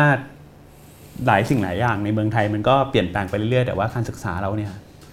คือมันเหมือนกับมันไม่ได้ดีขึ้นเท่าไหร่ ในเชิงผลของมันในเชิงการเข้ามาแก้ปัญหาสังคม ครับ เห็นอะไรที่มันน่าจะ คืออย่างน้อยๆที่เราพอจะเข้าใจมากขึ้นตรงนี้คือการแก้ปัญหาความเหลื่อมล้ำเนี่ย ครับ เรายังเป็นยังซัพพลายไซด์ อ่าฮะ อ ฮะ ยู่มาก ครับผม อัดเงินลงไป ครับ ผ่านทางด้านอุปทาน อ่าฮะ ทาง ครับอืม กลไกเหล่านี้ ครับ มันได้ผลครับ ครับ แต่มาได้ผลถึงจุดหนึ่ง อ่า จุดที่ยากก็คือจุดสุดท้าย ครับ กลุ่มเป้าหมายท้ายๆของเราเนี่ย ครับ ห้าถึงสิบเปอร์เซ็นต์สุดท้ายของ ครับ ของเด็กนอกระบบการศึกษา ของเด็กยากจนเนี่ย อืม มันต้องตกมือสองข้างอะ ครับ ทรัพยากรส่วนหนึ่งควรจะ ดันไปที่ ย้ายไปฝั่ง ใน ดีมานไซต์ อืม เพื่อให้เขาสามารถที่จะแก้ปมปัญหา ครับ เฉพาะกิจของเขาอะ ครับ ของเด็กที่นโยบายซัพพลายไซด์ที่มันมีประสิทธิภาพในเชิงการทำแบบแมส ครับผม นโยบายที่เป็นเชิงแมสแบบเนี้ยมันได้ผลกับคนกลุ่มหนึ่ง ครับ แต่คนกลุ่มท้ายๆที่ซับซ้อนเนี่ยมันอาจจะได้ผลไม่ดีนัก ครับผม ถ้าเราเอาทรัพยากรส่วนหนึ่งมาช่วยฝั่งดีมานไซด์ให้มากขึ้น ครับ แล้วเราก็ถ้าให้ทำมีการทำงานร่วมกันเนี่ยปัญหาความเหลื่อมล้ำทางการศึกษาเนี่ยน่าจะดีขึ้นได้ แล้วก็อย่างที่ผมเรียนตอนแรกเรื่องของกลไกการกระจายอำนาจไปสู่ อ่าพื้นที่ พื้นที่ ครับผม สถานศึกษาคุณได้รับการคิดการทำงานอย่างมีอิสระมากขึ้น ครับ ณครูควรจะมีทรัพยากรที่ดีขึ้นในห้องเรียน อืม ในการคิดในการแก้ปัญ ครับ หาของเด็กได้ดีขึ้นอย่างเงี้ย ครับ แล้วก็ชุมชนท้องถิ่น คือเป็น all for education นะครับ ครับ อคือการศึกษาไม่ใช่โจทย์ ที่ จะให้ภาคการศึกษาอย่างเดียวเป็นคนแก้ แต่ว่าภาคเอกชน ท้องถิ่น ภาคประชาชนก็ต้องเข้ามาช่วยแก้ปัญหาเหล่านี้ให้ให้ให้มีการทำงานร่วมกันมากขึ้น ตรงเนี้ยการศึกษาไทยก็จะมีแนวโน้มที่ดีขึ้น โดยเฉพาะอย่างยิ่งในช่วงปี 2 ปีข้างหน้าเนี้ยจะเป็นช่วงหัวเลี้ยวหัวต่อที่สำคัญมากเลยของ ครับ อืม อาจารย์ทรก็น่าจะทราบตลาดแรงงานเนี่ย อ่าฮะ จะมีความท้าทายมาก ครับผม การเปลี่ยนแปลงของโรงงาน การเปลี่ยนแปลงของเศรษฐกิจโลก ครับ ถ้าเรายังจับจุดตรงนี้ไม่ได้เนี่ย เด็กที่จะลำบากที่สุดคือเด็กที่มาจากครอบครัวที่ยากจน ครับ เพราะว่าเขาก็ไม่มีทางเลือกมากเท่าไหร่ เขาโอกาสเขาก็ไม่ได้มีมากเท่าไหร่ ครับ เขามีภูมิคุ้มกันที่น้อยเพราะฉะนั้นเราควรจะช่วยเขาให้มาก ครับผม เพื่อว่าวันหนึ่งข้างหน้าเนี่ยเขาจะมาจ่ายภาษีดูแลเรา ครับ ใช่ไหม ค ค รั รับ บ อืมครับ มีกรณีเคสที่มันเป็นเคสเด็กที่เกิดเกิดการคล้ายๆกับ transform ตัวเอง หลังจากที่ทุนเข้าไปอย่างนี้ มีมีสักหน่อยที่จะเล่าให้เราฟังไหมครับ ที่น่าสนใจน่าสนใจ ครับ คือ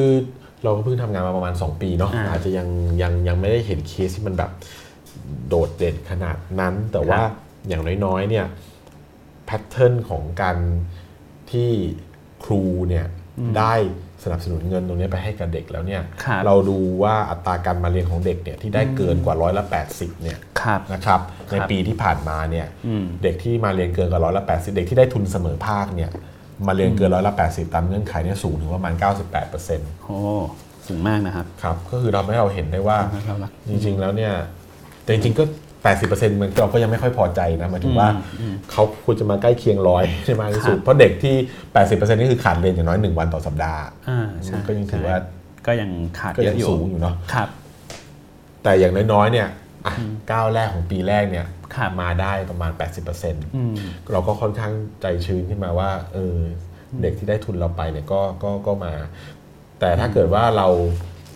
พยายามเข้าใจตรงนี้มากขึ้น แล้วก็ทำงานตรงนี้มากขึ้นเนี่ยก็อาจจะทำให้แนวโน้มตรงเนี้ยดีขึ้นมาก็ได้นะคครั รับ บ แล้วก็สิ่งที่เราพยายามที่จะดูอยู่ก็คือว่าเด็กยังไม่ยังไม่มีใครหลุดออกไปจากระบบ อืม ยังยังคงอยู่ในระบบการศึกษาอยู่ ซึ่ง ครับ เราก็พยายามที่จะทำให้เราสามารถที่จะเอ่อ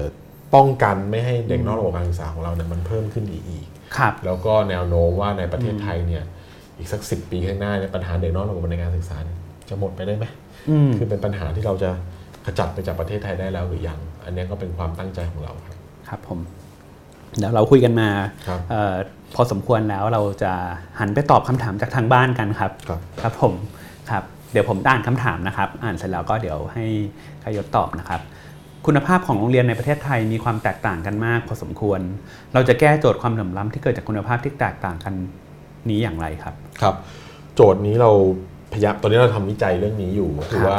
เราทำวิจัยเรื่องนี้กับทางธนาคารโลกเรื่องของเอ่อ fundamental school quality level เนี่ย ครับ ก็คือว่า FSQL ก็คือว่า โรงเรียนที่เป็นโรงเรียนที่มีความพร้อมในการจัดการศึกษากับให้เด็กเนี่ย ครับ มันไม่ใช่ว่าจะดูที่จำนวนของนักเรียนอย่างเดียว ครับ นะครับ สูตรการจัดสรรทรัพยากรในปัจจุบันเนี่ย เราคูณทุกอย่างกับหัวเด็ก อืมอืม ทั้นเราในทางเศรษฐศาสตร์เราทราบว่ามันจะมีความประหยัดของขนาด ถ้า อ่า จำนวนเขาถึงจุดหนึ่ง ครับ ใช่ไหมแต่ถ้าเกิดก่อนจะถึงจุด อืม นั้นเนี่ย อืม ถ้ามันไม่มีความประหยัดของขนาดเนี่ย ครับ เขาจะเสียเปรียบ อืม เพราะฉะนั้นความเหลื่อมล้ำระหว่างโรงเรียน มันจึงเกิดขึ้น ครับ โดยเฉพาะอย่างยิ่งกับโรงเรียนขนาดเล็ก ครับ เพราะว่าจำนวนหัวของเขาอะด้วยสูตรการจัดสรรงบประมาณมันไปผูกกับ ครับ หัวเนี่ย ครับ แต่การที่เขาเป็นโรงเรียนให้ให้เป็นโรงเรียนที่สมบูรณ์ที่สามารถที่จะเอ่อจัด การศึกษาที่มีคุณภาพได้เนี่ยโรงเรียนบางกลุ่มบางประเภท ซึ่งเราใช้ชื่อเล่นตอนนี้ยังหายชื่อจริงยังไม่ได้นะแต่เราเรียกว่า protected school เนี่ย ครับ โรงเรียนบนดอย โรงเรียนในพื้นที่ห่างไกลบนเกาะเนี่ยถ้าเกิดว่าเขาเป็นโรงเรียนขนาดเล็กเนี่ย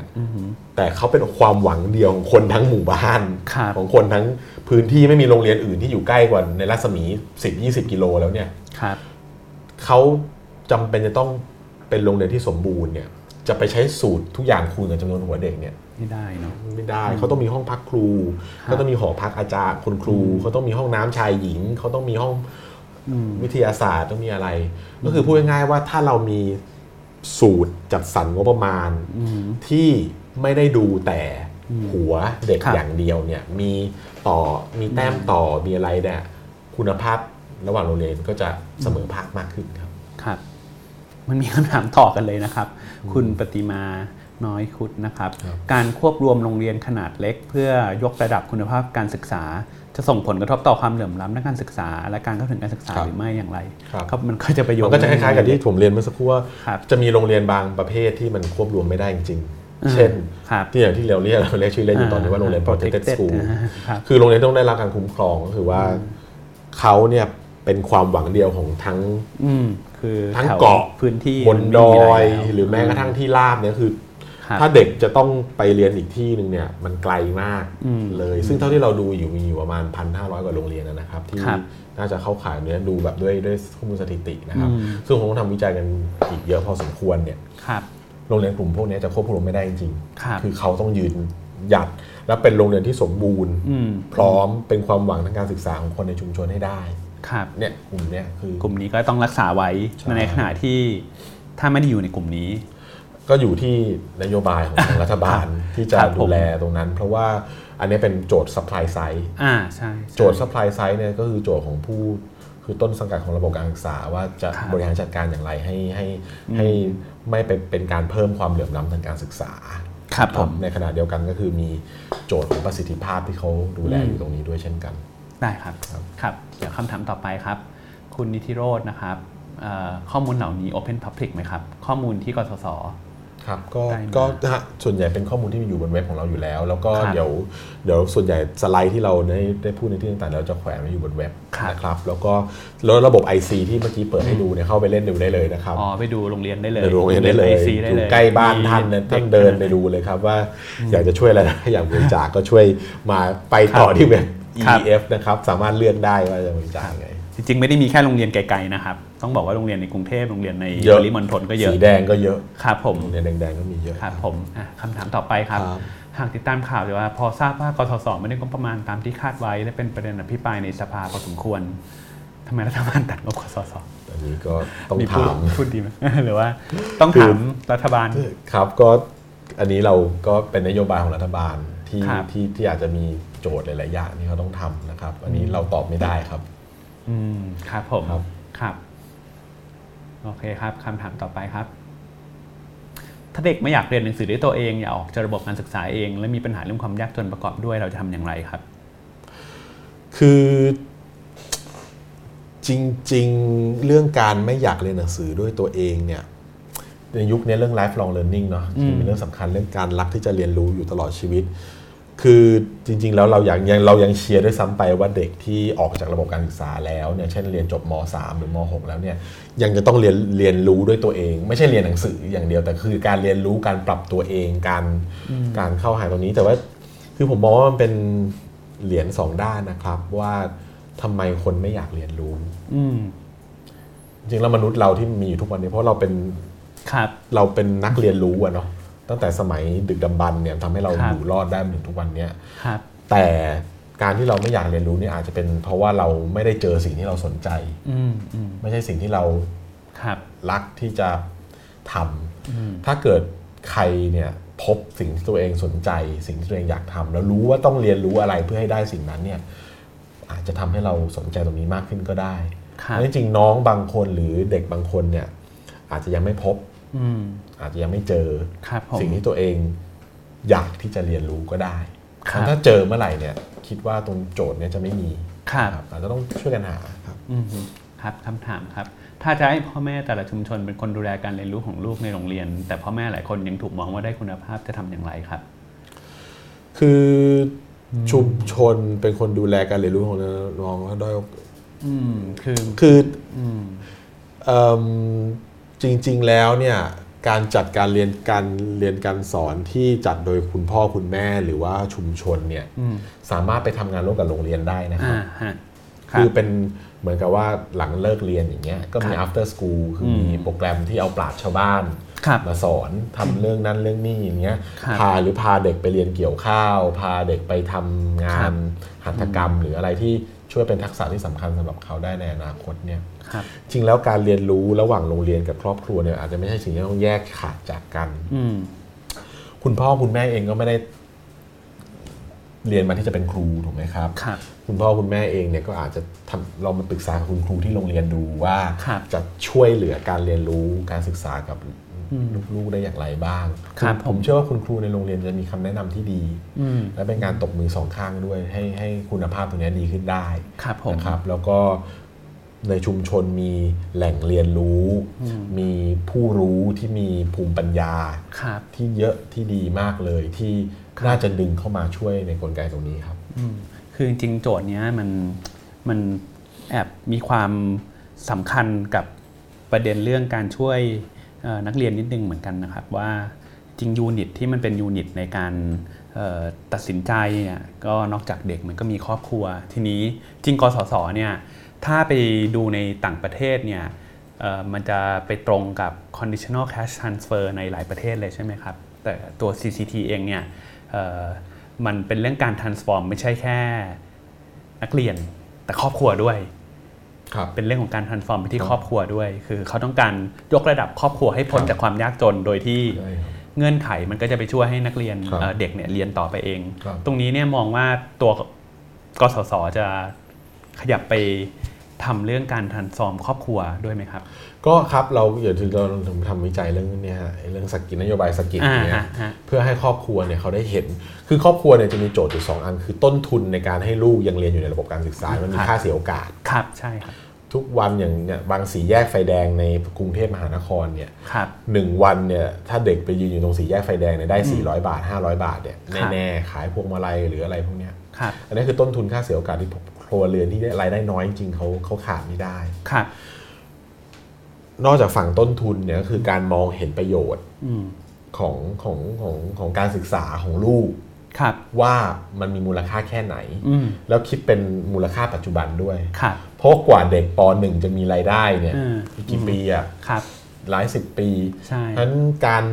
มองมูลค่าทางการศึกษาในอนาคตของลูกเนี่ยคิดย้อนกลับมาในปัจจุบันเนี่ย อืม อาจจะทำให้เราช่วยให้ครอบครัวเนี่ย อืม ตัดสินใจให้กับบุตรหลานในการ ครับ คงอยู่ในระบบการศึกษา ครับ หรือว่าในการช่วยให้โอกาสทางการศึกษาของบุตรหลานเนี่ยมันมีความเสมอภาคแล้วก็ต่อเนื่องมากขึ้นได้ครับ ได้ครับครับผมคำถามต่อไปนะครับ ถ้าเราแก้ปัญหาเด็กที่อยู่ในระบบการศึกษาตอนนี้ได้แล้ว แล้วสำหรับอนาคตเอ่อสำหรับเด็กยากจนรุ่นต่อไปที่จะเข้ามาอยู่ในระบบการศึกษาในอนาคต เราจะมีวิธีการป้องกันไม่ให้วนลูปเดิม เกิดปัญหาความเหลื่อมล้ำเป็นรุ่นต่อรุ่นได้อย่างไร ครับ เราเราเรียนรู้จากอย่างที่ผมเรียนเมื่อสักครู่เรื่อง Big Data เนี่ย ครับ เราพยายามจะจับแพทเทิร์นเลยฮะว่าเด็กคนหนึ่งถ้าเกิดเข้ามาปหนึ่งเนี่ยแล้วยากแล้วเขาอยู่ในครอบครัวที่ยากจนเนี่ยไปจนสำเร็จการศึกษาภาคบังคับเนี่ย ครับ เราจะมีข้อมูลของเขาถึง 9 ปี ครับ ใน 9 ปีเนี้ยเราจะเห็นพัฒนาการเราจะเห็นลูป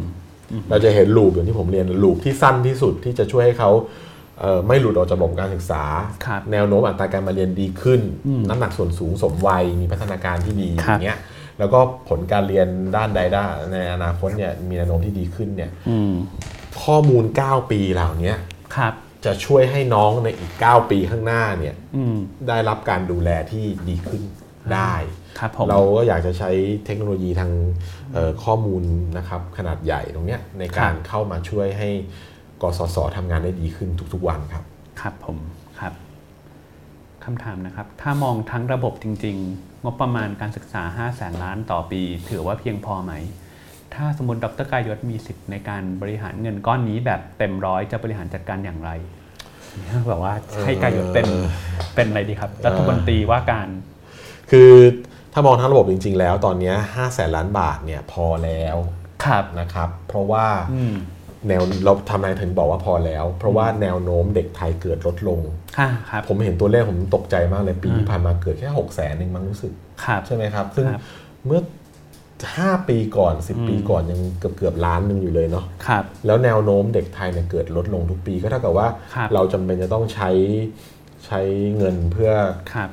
การศึกษาให้เด็กแต่ละคนเนี่ยน้อยลงปีละเป็นแสน ครับ แล้วก็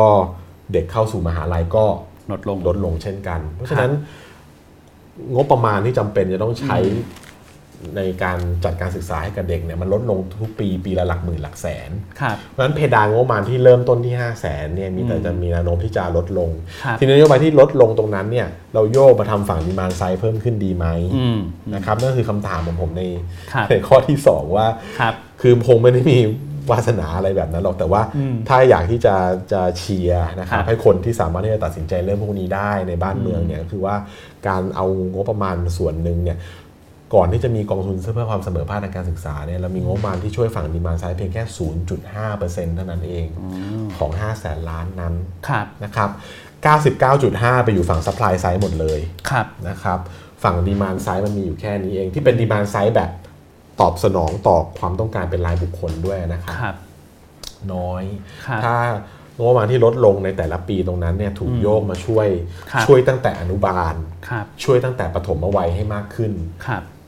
การการศึกษาของเราเนี่ยจะไปเน้นอย่างมหาวิทยาลัยเนี่ยปีละแสนกว่าล้านนะครับ แต่ก่อนเนาะ ครับ ตอนนี้ก็อาจจะลดลงมาหน่อยนึง ครับ แต่ถ้าเด็กเข้ามหาลัยลดลงเนี่ย อืม งบมหาวิทยาลัยที่ใช้ลดลงเนี่ยถ้าเกิดเรา ครับ โยกมาดูแลเด็กปฐมวัย อืม ให้ดีขึ้นเนี่ย ครับ แล้วเราช่วยให้พัฒนาการเขาดีตั้งแต่เนี้ย ครับ เผื่อๆเราจะมีเด็กที่พร้อมจะเรียนมหาลัยเนี่ย อืม ในร้อยคนเนี่ย ครับ มากขึ้นก็ได้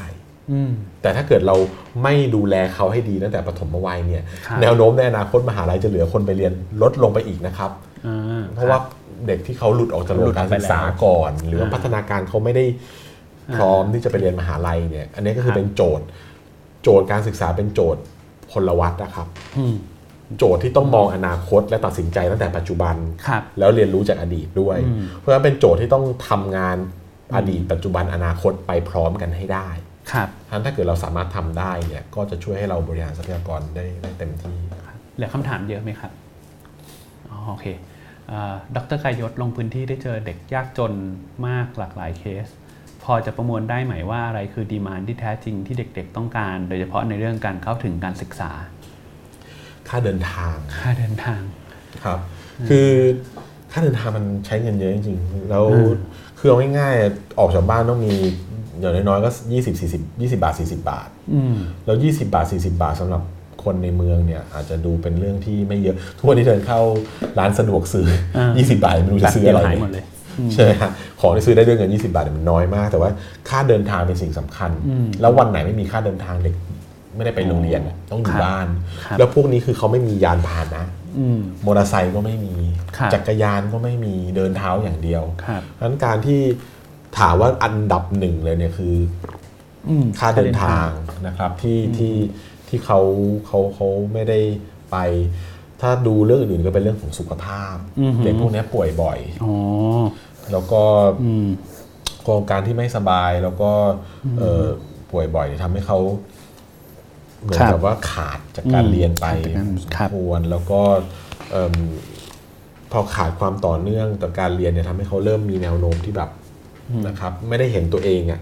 ไปไกลนักนั้นผมก็เลยคิดว่าปัจจัยอันอีกอันหนึงที่สำคัญคือเขาเด็กที่รายได้อยู่ในครอบครัวที่มีรายได้น้อย เขาไม่เห็นภาพของตัวเอง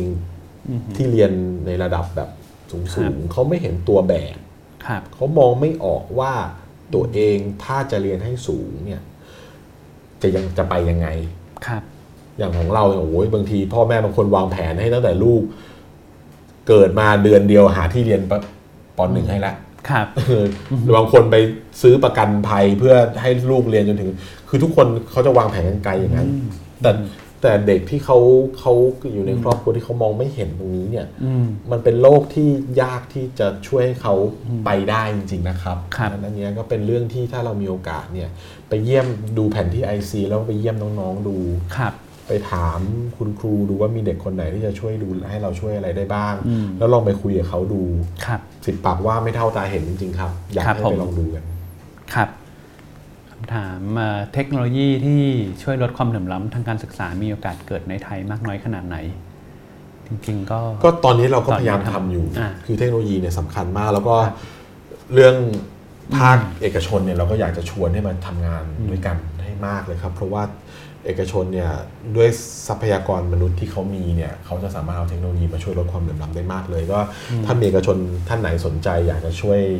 เป็นส่วนหนึ่งของการสร้างความเสมอภาคในการศึกษา ก็กสศยินดีทำงานด้วยทั้งหมดแหละครับ ครับซึ่งกสศก็จะเทคโนโลยีสำคัญเรื่อง Big Data ใช่ครับ ตรงนี้ให้ ช่วย เห็นเอาไปทำอะไรต่อได้เยอะมาก ใช่ค นะครัรับบ ใช่ครับ ครับปัญหาใหญ่ของประเทศไทยคือรัฐใหญ่โตเกินไป เราจะมั่นใจได้อย่างไรว่ากสศจะไม่เป็นเพียงการทำให้รัฐใหญ่ขึ้นไปอีก ไม่ทำงานเป็นระบบราชการที่ไร้ประสิทธิภาพ ทุกวันนี้เราทำงานกับ ครับ ครูประมาณ 4ี่แสนคนนะครับ ครับ ทั่วประเทศเด็กเนี่ยสองล้านคน ครับ โรงเรียนเนี่ยสามหมื่นโรงเรียน ครับ เรามีคนไม่ถึง 50 คนนะครับ อืม แล้วเราใช้เทคโนโลยี ครับ เราไม่ใช้กระดาษสักใบเดียวก็ อื ได้ ม ในการคัด ครั ก บ รองความยากจน อืม เราเรา ครับ คุมกำเนิดตัวเองด้วยซ้ำไปครับ ค ว่า รับ เราไม่ ผม อยากจะมีคนเยอะ อืม เราทำงานให้มันมีข้อมูลออกมา ครับผม แล้วเมื่อภาครัฐ หน่วยงานรัฐที่มีภารกิจ ครับ ในการช่วยกันแก้ปัญหาเหล่านี้เห็นข้อมูลแล้วเราก็พยายามเชียร์ให้เขาเอาไปใช้ อืม เอาไปทำ ครับผม แล้วก็ด้วยทรัพยากรที่เรามีอยู่จำกัดเนี่ย อืม เราก็คิดว่าเราเน้นการทำงานชี้เป้า ครับ เป็นค a ตาลิส อืม เป็นหน่วยกระตุ้นให้เกิดการเปลี่ยนแปลงครับ ครับ เราไม่ได้ตั้งใจจะเป็นหน่วยงานอะไรที่มีขนาดใหญ่เลย ถ้าจะถามต่อเอ่อจากอันเมื่อกี้นิดนึง แล้วก็สสเองไปเจอความเอ่อไม่ค่อยมีประสิทธิภาพของภาครัฐที่ทำให้ลำบากไหมครับ ก็ผมใช้คำนี้ว่าเอิ่มภารกิจของราชการเนี่ย อืม เขามีหน้างานของเขาเยอะ ครับ เยอะมากด้วยปัจจุบันเรามีระเบียบเยอะจริง ๆ ในราชการเนี่ยกฎหมาย ครับ ระเบียบ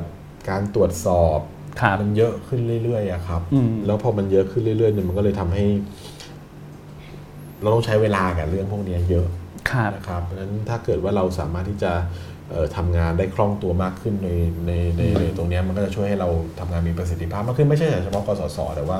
ผมว่าทุกเพื่อนๆ ทุกคนที่อยู่ในระบบราชในในใน อืม ในหน่วยงานของรัฐหรือระบบราชการเนี่ยก็คงคิดเหมือนกัน ครับ ผมครับ จากการทำงานที่ผ่านมาประเมินว่าผู้กำหนดนโยบายให้ความสำคัญกับความเหลื่อมล้ำทางการศึกษามากน้อยแค่ไหน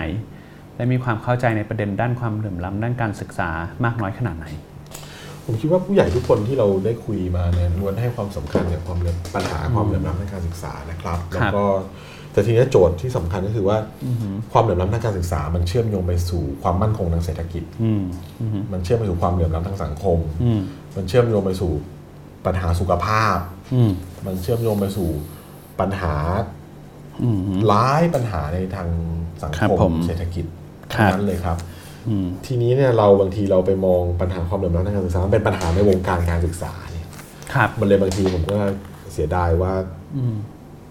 เราขาดเราเสียโอกาสที่จะช่วยแก้ปัญหาเนี้ให้มันเป็นให้มันหมดไปได้ในเร็ววันน่ะ อืม ทรัพยากรที่น่าจะมีได้มากขึ้นหรือว่าเอ่อความมีการมีส่วนร่วมจากทุกๆภาคภาคส่วนอย่างเงี้ย ครับผม มันมันมากขึ้น ผมเรียนว่าปัญหาความเหลื่อมล้ำทางการศึกษามันเป็นปัญหาที่เกี่ยวพันกับ ครับ หลายปัญหาในสังคมมากเลย แล้วเราก็หวังว่าหลาย ๆ ภาคส่วนจะเห็น แล้วคก็รับ เข้ามาร่วมกันทำให้ปัญหาเนี้มันคลี่คลายให้ได้ในเร็ววันนี้ครับ อ่าคำถามสุดท้ายนะครับ เวลาพูดถึงระบบการศึกษาในอุดมคติ ดรกายศมีระบบการศึกษาของประเทศไหนอยู่ในใจครับ การศึกษา ในอุดมคติ ในอุดมคติเลยนะครับ โอ้โห จริง ๆ แล้ว ตอบยากเหมือนกัน เอา คือ ที่ ระบบ ปทั การศึกษาในแต่ละประเทศ อืม ของแต่ละโลกเนี่ยล้วนมี ครับ ข้อดีข้อเสีย ใช่ใช่ครับ เหมือนกันหมด ครับ เพราะผมยกตัวอย่างง่ายๆหลายๆคนชอบพูดถึงสิงคโปร์ อ่าครับเขาเป็นระบบการศึกษาในอุดมคติ แต่ก็เขาก็มีขนาดประชากรเหมือนกันหนึ่งเมืองหนึ่งเมืองอะ ครับ ของของเรา ครับ ฟินแลนด์ก็เหมือนกันคน คนไม่เยอะ นิดเดียวแล้วก็คนแทบจะเหมือนกันหมดความเสมอภาคทางสังเศรษฐกิจสังคมเนี่ย เหมื ครับ อนกันมากมันเขาไปได้ในอุดมคติตรงนั้น แต่ว่า อืม ในขณะเดียวกันเขามี ครับ โจทย์ที่แตกต่างกัน อืม ระบบการศึกษาบางระบบเพอร์ฟอร์มดีมากในแรงค์แต่ว่าอัตราการฆ่าตัวตายของเด็กก็สูง อ่าอ่า ใช่ไหมครับ ใช่ อัตราความเครียดของเด็กก็สูง อืม อืมมาเป็นนักร้องมาเป็นดาราก็มีปัญหาฆ่าตัวตาย อ่า คือคือถึงแม้ว่าเขาจะได้อันดับที่ดี ครับ ในตารางของโลก อืม แต่ว่า มันแลก มันก็มีปัญหาที่แลกมาโดยโดย อืม โดยหลาย ๆ อย่างเช่นกันเพราะฉะนั้นผมคิดว่า ระบบการศึกษาในอุดมคติเนี่ย อืม มันอาจจะไม่มีประเทศไหนที่ดีทุก ๆ ด้าน ครับ แต่เราเรียนรู้ ครับ จากเขาได้ ครับ ว่าเอาฟีเจอร์เบาบางส่วนของเขามาเอาบางส่วนของเขามาแล้วมาปรับให้มันเหมาะกับบริบท ครับ ในประเทศไทย แต่ต้องย้ำอีกทีเนื้ว่าเวลาเราไปบอกว่าระบบการศึกษาในอุดมคติเนี่ยเราอย่าไปดูตอนนี้ ครับ มันต้องย้อนไปดูเมื่อ